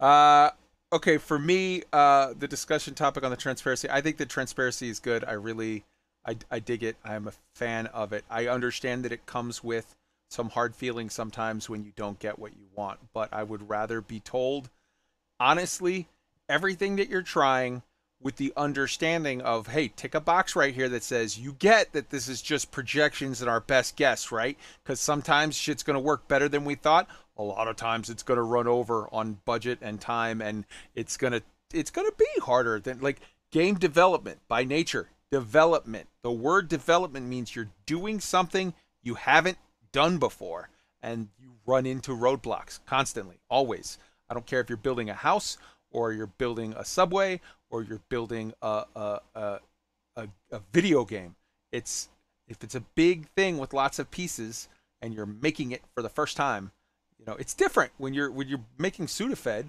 like the first one takes fucking 20 years to do and get and test and test it with everything and get it past the FDA and whatever, and then you make 10 billion of them like easy. Well, okay, the the first it's this is the first one. This is the hard one. This is the one that takes time. So I just appreciate the transparency, even when, and I guarantee you, uh, as a backer of this project, as a fan of this project, I'm going. You're going to hear from me at some point in the next year or so. Me being an asshole and going, "Ah, oh, this got moved. I hate it. I'm angry." Like, yeah, but uh, just say, "Hey, asshole! Remember back when you said you would love it if people would just be honest with you and tell you what's up? Sometimes this happens. Yeah, everybody, remind me. Feel free." Um, that takes us to our next segment, which is No Man Sky Weekly. No Man's Sky News Weekly, we got stuff to talk about. First off, uh, there's a video by Procedural Traveler, No Man's Sky, how to install mods uh, video, how to, to to for beginners. I could I followed that and did it. If I can do it, anyone can do it. I am the worst with technology.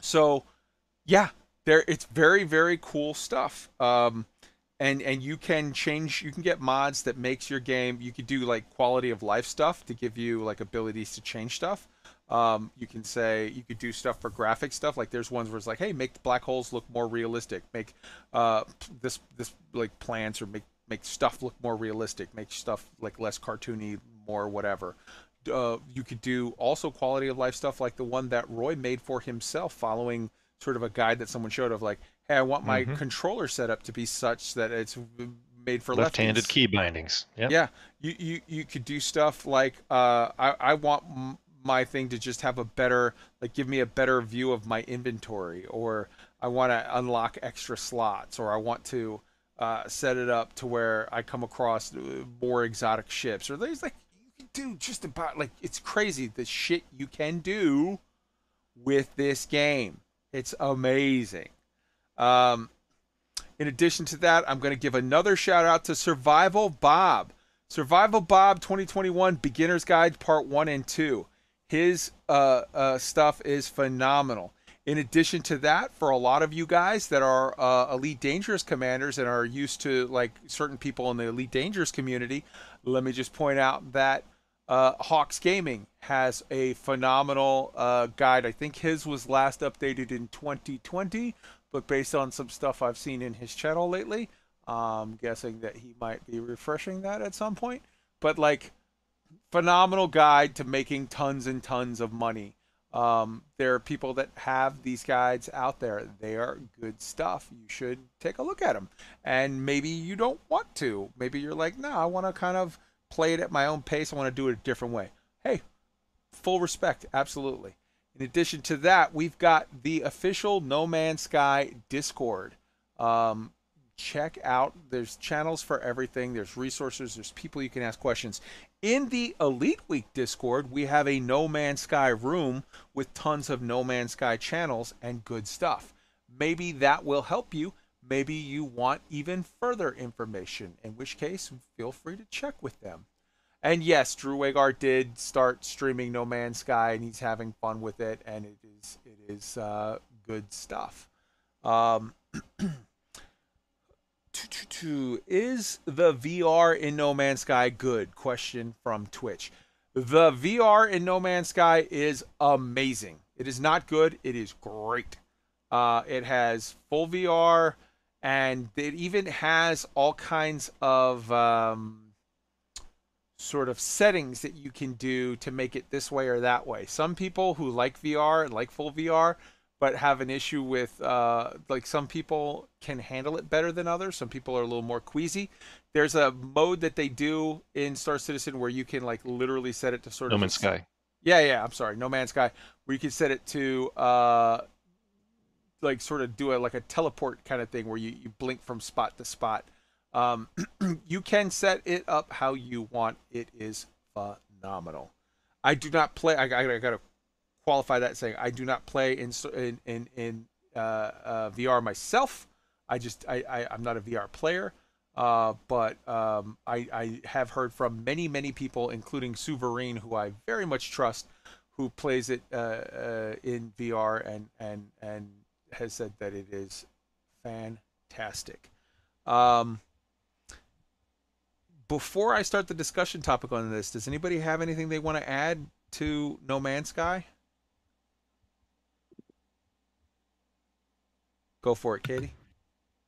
Um, very very quick. I picked up No Man's Sky myself this week. I've I've really yet to get into it properly. I just ran it for a few minutes just to make sure it ran and get through the start bit. And I will say that it is a it's a unique experience. I've not tried the VR in it yet, but the normally I play these games with the music turned off um, for the sake of recording. When you're editing, obviously you don't want music jumping back and forth. Mm-hmm. But No Man's Sky, that intro with the the, the music, and you get to the Oh, station, yeah. and, Super and it's good. like it's insane. It's amazing. It's so um surreal and colorful and vivid. Um, yeah, I'm looking forward to more. Excellent, excellent. Uh, so our tweak. Yeah, I, I haven't played a whole lot of No Man's Sky this week just because I was not really able to with the internet I was at when I was out of town. But I built an underwater base and I had a great time with that. You're seeing on screen it now the guy swimming around underwater and there's all kinds of different fish and squid and all kinds of weird looking things floating around. You can just lose yourself standing there watching the the, the aquatic life around you. It's the you said it. There are so many different things to do in this game. It's fascinating. Hell yes, hell yes. All right, so that takes us to the discussion topic for this week, which is this. Um, no Man's Sky has just always chosen fun. For any question, I don't. It doesn't matter what it is. Whoa, do you want realistic or this? That? They say, what's the most fun? Do that. Well, I like it like this. I like it like that. Okay, give everybody what they want. They can just like No Man's Sky as a design philosophy on every step of the way of the game. They've said, just have fun. I want a submarine. Okay, cool. You can have it. I want a motorcycle. Yep, you can have that too. I want a mech. Okay, sure. Here, have one. I want to tame any of these creatures. I'll feed him little snacks, pet him. He'll make him my buddy, and I can ride a dinosaur while on a planet somewhere. Sure, do it. Uh, I don't like that it's so realistic, uh, and it starts me off with just this many slots for inventory. I want a mod that says that I can have unlimited, like I can have like uh, the maximum whatever 48 slots. Sure.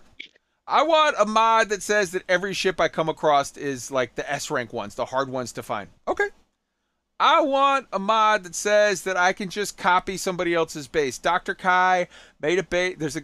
I'm not saying me that I'm a doctor. There's a guy named Dr. Kai, which I'm sure uh, old school uh, Elite Dangerous fans will recognize. Dr. Kai, the amazing commander from your of of Elite, uh, is playing No Man's Sky and has done a lot of stuff.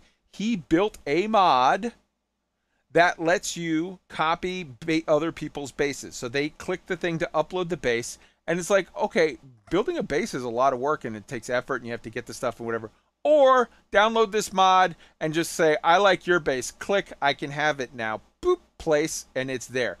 For all of the things, No Man's Sky just said, "Oh, you want that? Okay, you want cake for breakfast? Have it." "Uh, yeah, but I want cake and uh, tamales. Okay. Could I have pizza too? Sure. Spaghetti? Why not? It doesn't matter what you say on any de- design philosophy. No Man's Sky just says, yes, let the players have whatever the hell they want. Who cares? It's not a game like Eve where it's me versus you and you have to keep things balanced and even because, oh my God, what if I have an advantage? No Man's Sky just says, we're just doing a game for funsies. Let people have anything they like, anytime they like. Who gives a fuck? And I gotta say, while people can say, like, oh, it seems cartoony, it seems not realistic. Okay, so what? I've got Star Citizen for realistic. I've got Elite Dangerous for realistic. I've got No Man's Sky for all the fun ever. No Man's Sky to me is just Christina Hendricks drunk saying, let's do whatever you feel like. I love it. All right. Uh, we're going to start off with Wolf on this one. I'm I'm looking forward to breaking out and and seeing the fun that I can have in No Man's Sky after I get uh, Star Citizen up and running. I've seen a lot of videos. I've watched Hawks Gaming on it. Um, I've watched a couple of the other ones, um, like you're seeing with Survival Bob. It looks neat. It is very different in its experience. And I think that's a good thing for when I want something that's less real and more fun. Because, like you said, it's a video game. Let's make it fun. Hell yes. And uh, just as friendly reminder, I think it's still on sale for thirty dollars, half off on the. Uh, maybe it ended today. I don't know. Go- check, cause get it. Uh, next up is Roy. Yeah, so the the I don't know dozen or so hours I've played uh, No Man's Sky so far, I've thoroughly enjoyed, and what it appears to me is the space that they're owning is they've done their homework on what has made MMOs of any genre successful, and let's do that. And like it, they they are totally leaning into all the fun aspects of MMOs, and and like you say, choosing fun over anything else. And MMOs obviously are um, very social, have interesting grinds, have uh, some genre, and and everything is being sacrificed on the altar of fun in a good way. I I, I really feel like between Elite, Star Citizen, and, and No Man's Sky, this one's the true MMO. The others have shades of it, aspects of it. This one is owning that space. I, I, you're watching a fucking doom buggy on a moon just just barrel through shit like it's just it's it is straight up Dukes of Hazzard fun. Katie, you're up. So um, I want to shout out to I think I think it was Earth Serpent on the uh, the Elite Week Discord was, was sharing their screen this Mhm. week, showing and obviously as a content creator, I'm very conscious of camera options in games, you know, external camera options. And No Man's Sky has gone above and beyond. They will let you change Oh the yes. lighting, the cloud cover, the position of the sun for your for your pho- photos and video.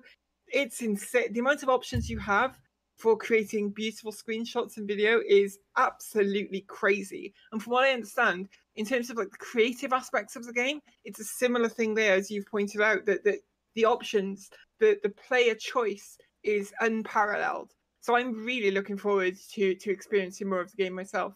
Yeah, and I mean, if you want to grind it out, if you're like, well, I enjoy that, all it, like this building you're seeing where the guy's got all this building with all this stuff, every all those pieces, you have to unlock each piece. You have to go and like, okay, you have to pay. Okay, I'm I'm paying these plans, this salvage data to unlock a wall piece that's like a square, and I'm paying on this salvage data to unlock a wall piece that's a like a rectangle, and this one's a circle, and this one's a triangle, or you just click on the button for the mod and say I want them all and and and and Hello Game says, "Yeah, okay, who cares? Have whatever you like. You you paid the money for the game. Do whatever makes you smile and giggle." Uh Tweaked, you're up. Or yeah, Tweaked, you're up. Well, I gotta say the mods sound cool, but I'm pretty sure they're not available to us on console. That said, it's still it, it you can make it a grind, but it's really not. It, it's not compared to Elite Dangerous, anyways. I mean, like you said, that salvage data to unlock all the building materials. You go to a few planets and you search out all the buried technology. You have fun mining all the different things you find along the way and exploring and identifying creatures and stuff. And before you know it, you have it all unlocked, anyways. Mhm. What I find I'm really enjoying with No Man's Sky is unlike Elite, where I felt the need to grind and get as to, to become as good as I could get to, to to to get all my engineers done so I could compete with PvP to do all that kind of stuff.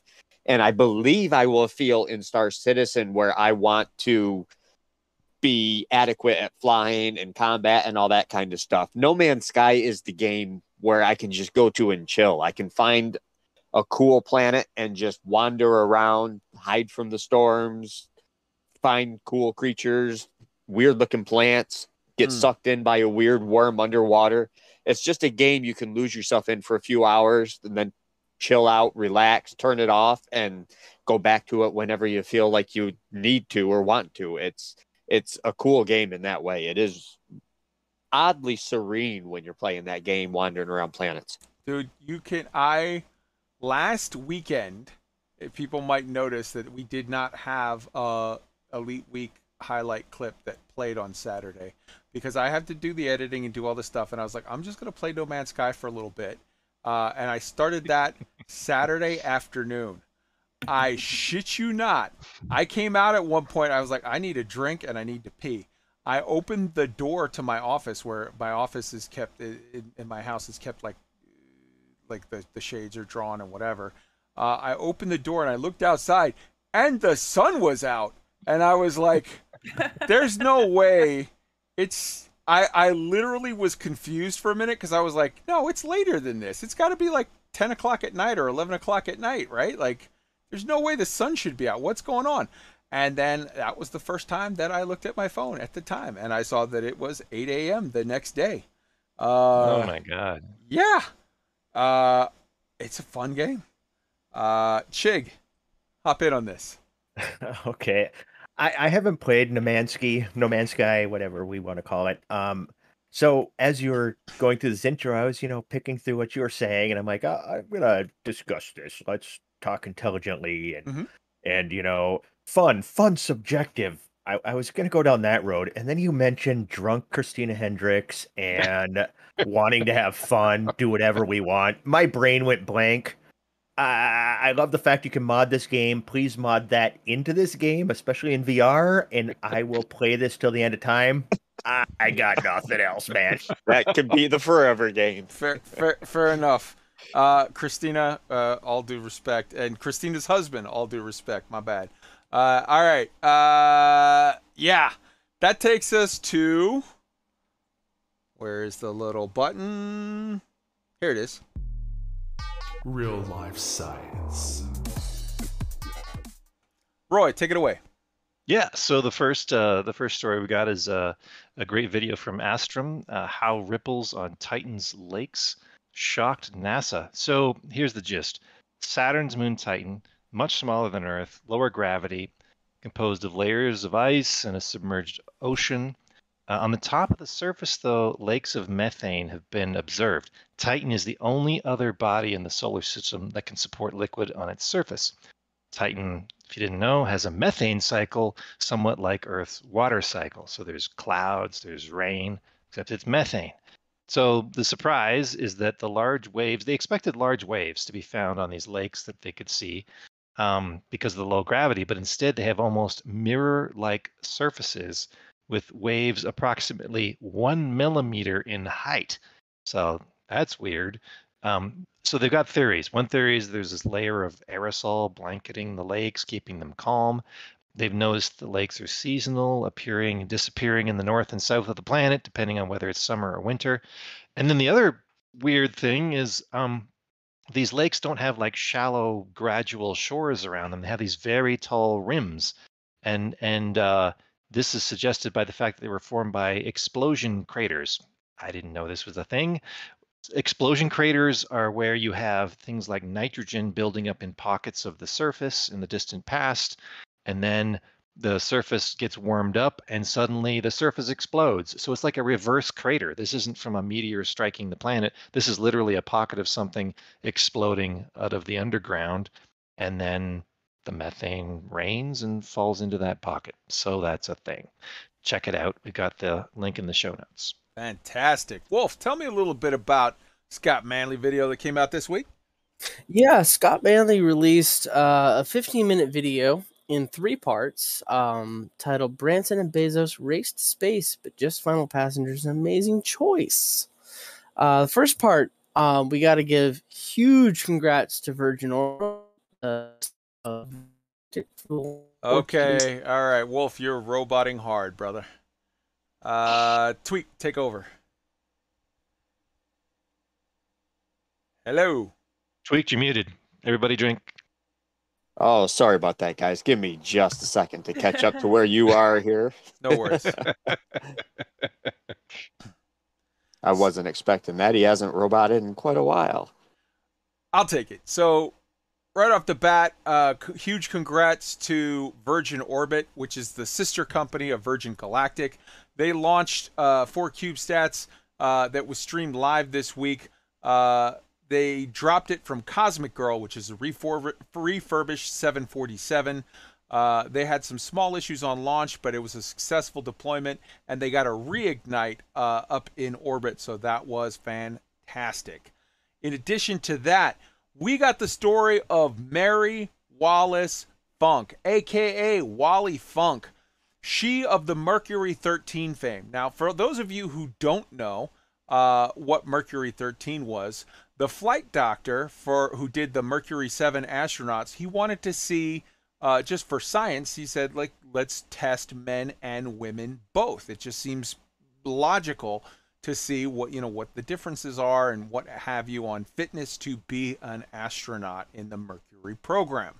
So they put together the Mercury 13, which were 13 women that were pilots and were. Uh, do not distract me with that, Chig. Jesus Christ.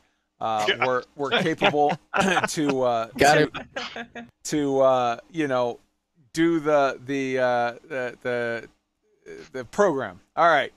Uh, so one of those was Wally Funk, Mary Wallace Wally Funk. Uh, Wally, she not only was the only woman to completely uh, ace every section of the test, but she also scored higher than several of the Mercury 7 male astronauts. They still would not qualify her to fly, and NASA started to get more and more sort of hostile towards the whole idea of this program and wouldn't let them use the facilities, wouldn't let them this, wouldn't let them that, to the point where somebody actually even complained. It went to the White House, and Lyndon Johnson wrote a memo saying, let's stop this now. Like, just, nope, they weren't going to let her do it. Well, all of that was super, super shitty uh, because back in the day, they said you couldn't be a real astronaut unless you were a jet pilot. And jet pilots were only uh, sort of accessible, or, or, or it was a career path that was only available to men in the military. So Wally Funk uh, was denied her opportunity to be a part of the space uh, program, etc. And guess what's happening now? Wally Funk, along with another unnamed passenger, Jeff Bezos, and his brother, will be the four passengers on Blue Origin flight that will be taking off on July 20th. And when that happens, she will be the oldest person to fly into space at age 82. Um, she will be the most experienced pilot uh, with 19,600 hours, flight hours, in, in, her logbook at that time. And uh, many uh, of those hours she spent as an instructor. Uh, she's worked with the FAA, the NTSB. She's been on several boards. She is one of the most accomplished pilots in the history of the world, regardless of uh, uh, um, what what is that called? Regardless of your your gender. Gender. Yeah, I was yeah, whatever. Um, she is absolutely amazing. And to go up at age 82 and make it into space finally is just a beautiful thing. There's a, a phenomenal video. I, I, am a huge Elon Musk fan, and I, I, will admit to have taken a couple of dunks on Jeff Bezos on, on uh, behalf of being an Elon Musk fan. But for Jeff Bezos to reach out to her the way that he did, and to mm. acknowledge her place in history with giving her the fourth seat on this flight is to me i think uh, uh, just an immeasurable uh, uh wonder immeasurably wonderful thing and uh, worthy of a huge huge salute. So thank you jeff bezos. Thank you wally funk for just being awesome thank you universe for letting me live in a time when this is happening July 20th, we're going to see Wally Funk make it into space. God bless you, you steely eyed rocket woman. And she will be on board the New Shepard. Now, just for those of you who have not taken my previous recommendation of For All Mankind, as far as I'm concerned, Wally Funk is basically Molly Cobb IRL. Like, she's the real Molly Cobb. and like, I, I it's just, so beautiful. This whole thing is just the story is so beautiful. Virgin Galactic announced a couple hours after, because you know Branson and Bezos have to continue their dick measuring contest. Virgin Galactic said, "Oh yeah, you're going up on the 20th. I'll go up on the 11th." So Unity 22, the first full up flight uh, for Spaceship Two, with a full six-person uh, flight crew, including Richard Branson, will be taking off on July the 11th. Uh, so there's two different types of launches. You know, uh, Blue Origin's launch is going to be a standard sort of big rocket, and they're going to be flying up higher into uh, orbit, whereas uh, the Virgin Galactic, they are flying uh, Spaceship Two is a, a is a actual airplane slash space ship that is going into a suborbital flight uh, that is uh, going to be dropped from the wing of uh, a, a plane, you know, designed for that, and it's going to take off and fly, you know, up into the suborbital space on its on its own. Yes, so super, just the whole thing, awesome stuff. You got literally two billionaires and one of the most accomplished pilots in the history of time who just happens to be uh, a woman that was robbed of her uh, chance to, to be in the history books way back when of the space days, but she's in now. So, huge salute to everybody on that. And we also have a little Anton Petrov story. Hit it up. Yeah, I mean, I just want to say that that is a phenomenal story, uh, amazing. Um, but yeah, Anton Petrov this week um, made a video about new studies indicate there are um, some unexplainable underground lakes on Mars. And this was a theory that was first um, proposed in 2018. Um, and we know from examples on Earth that um, deep subsurface radar can pick up bodies of water. They have a very distinct signature. Uh, there are areas on Mars uh, around the, the South Pole and the Southern Hemisphere where there are these large bodies of water that have been detected, well, well, signatures that indicate large bodies of water have been detected by radar. Um, and there's currently no explanation for it really because um, in order for the water to, to be in a liquid state, it would need to be heated by something. And it's not believed that there is any volcanic activity at all in the southern hemisphere of Mars. Um, obviously, Mars has very, very weak volcanic activity overall um, compared to Earth, for example. Um, but currently, there's no explanation for that. But obviously, if this is the case, if there are underground reservoirs of water on Mars, it would make future colonization of Mars much, much simpler because that is a, a ready resource for humans to make use of. Um, but it is certainly a mystery at the moment. Fantastic. Good stuff. Next up, Roy. I think it's time for a roadmap to Roy stories. Yeah, so uh, good news. Um, it's in production. It's been in production for a few days, and we're tentatively targeting next week for the first episode. Fantastic. I can't wait. Yeah, I'm super excited. A lot of people put tons of effort into this, and um, I, have been listening to the raw cuts, and Monohive's doing his magic, and uh, I, I think it's going to be good. It's going to be good. Super excited. And now, I'll just say this though. I'll, I'll temper the projection with uh, I want to respect the amount of work people put into this. So we're prioritizing quality. We're not going to rush this thing. But yes, we're we're tentatively targeting next week. You heard it here first. Roy said he's promising next week, and if it doesn't happen, you can firebomb his house. It's All on right. the roadmap. It's on the roadmap for next week. I guarantee it. That, Full transparency. The, there we that's go. The, that's the quote. Beautiful. All right. So, a review of our discussion topics. For Elite Dangerous, it was adding in some global chat channels.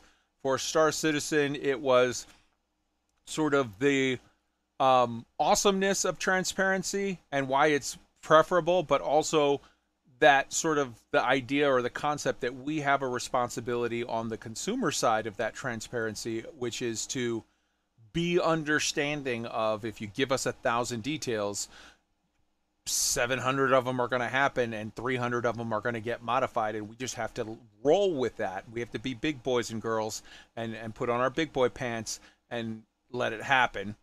And then the third discussion topic elite or uh, uh, no mansky which was just they always choose fun that's awesome uh, so those are our discussion topics get in touch with us with any your your thoughts on any of those uh, community questions, or or you can come up with something completely different if you want to. But you can reach us at the Elite Week Discord. Come and join us, and as soon as the closing song ends, we will all be in general chat for the after party. You come hang out with us, have a few drinks, have a few laughs. Let's see where it goes. Uh, all right, that takes us to state of the games. We're going to change up how we do state of the game from now on. It's not game, it's games, and it's not mandatory. So I am going to skip rating Elite Dangerous and skip rating Star Citizen this week because I didn't put enough time into either of them to really have a strong impression. This week it was all No Man's Sky for me, and on a scale of 1 to 10, I give it a 30. Uh, Roy. Well, I guess in likewise fashion, I'm going to give a score to Star Citizen because I haven't played the other two. Um, I'm totally in the honeymoon period and loving it and leaning into it. So yeah, I'll, I'll, I'll say 30 as well. It's super fun, and uh, I'm I'm just embracing this period. I know it might not last forever, but I'm totally enjoying it. Wolf. I haven't played Star Citizen yet. No Man's Sky is waiting in the wings. I've done some hours in Elite, and uh, I'm gonna give Elite a six out of ten. Things that I've wanted to do worked as intended. My only complaint has been my swamp internet provider. Tweet. Uh, I tried to play Elite. I really couldn't, so I'll give that a three out of ten. I got disconnected about every ten minutes at night. It was ridiculous. But then I would play a different game and I wouldn't get disconnected ever. So I blame FDev on that one. Uh, yeah, that was bad. So I'll give Elite a three. No Man's Sky, I'll give a solid seven. It it works all the time. It runs smooth. It looks good. It's always fun. Star Citizen, I obviously haven't played it yet, but my excitement level is through the roof. I'd give that about a 20 right now for my excitement. Katie.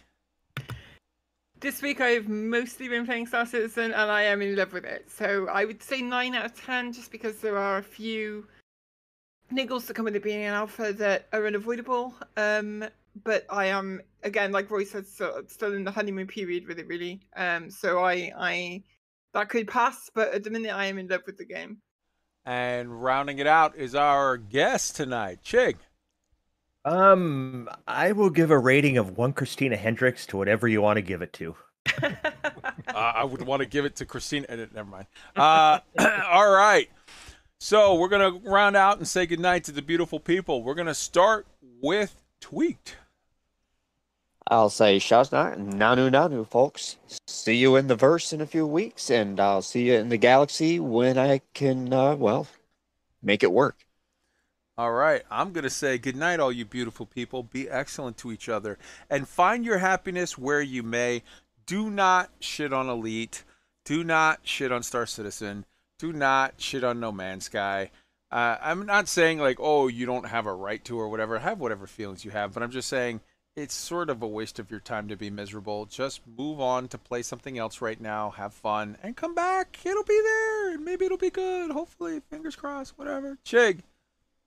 Um, uh, thanks for having me. Uh, it was it was a good time. Uh, come visit us at Loose Screws if you yeah you feel the need. Um, I yeah, like you said, just you know, have your own fun. Don't worry about other people's funs. We're all freaking nerds, and everybody finds fun in these awesome space games we're playing. So, just enjoy what you want to enjoy, and I don't know, stay cheesy, everybody. Right on, Katie. Um, so good night, everybody. It's been amazing to join the Elite Week team. Um, I had such a great time with my first show on the team, and I look forward to chatting to anyone who is in the after party in uh, the Elite Week Discord coming up soon.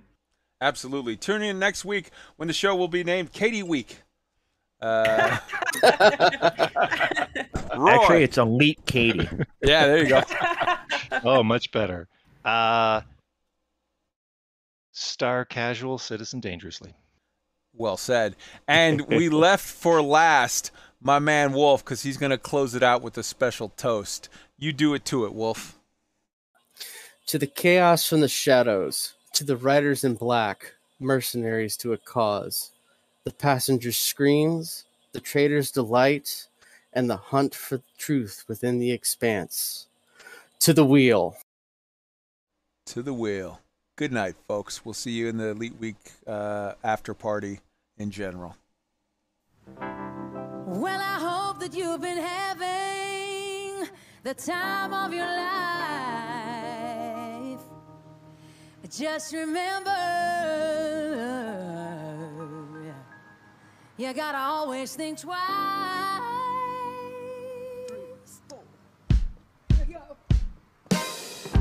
I remember when, I remember, I remember when I lost my mind. But there was something so special about that day. Even your emotions had an echo. So much space.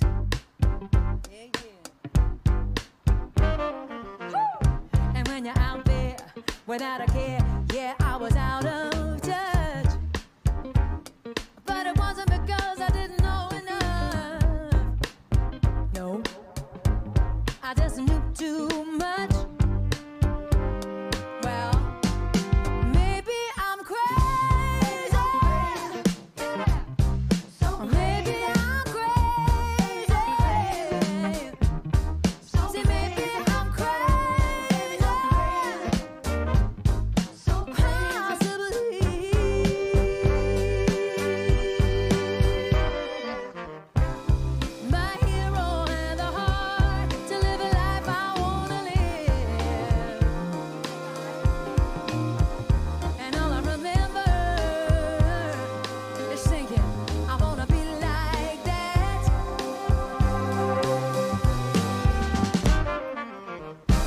Since I was little, ever since I was little, it looked like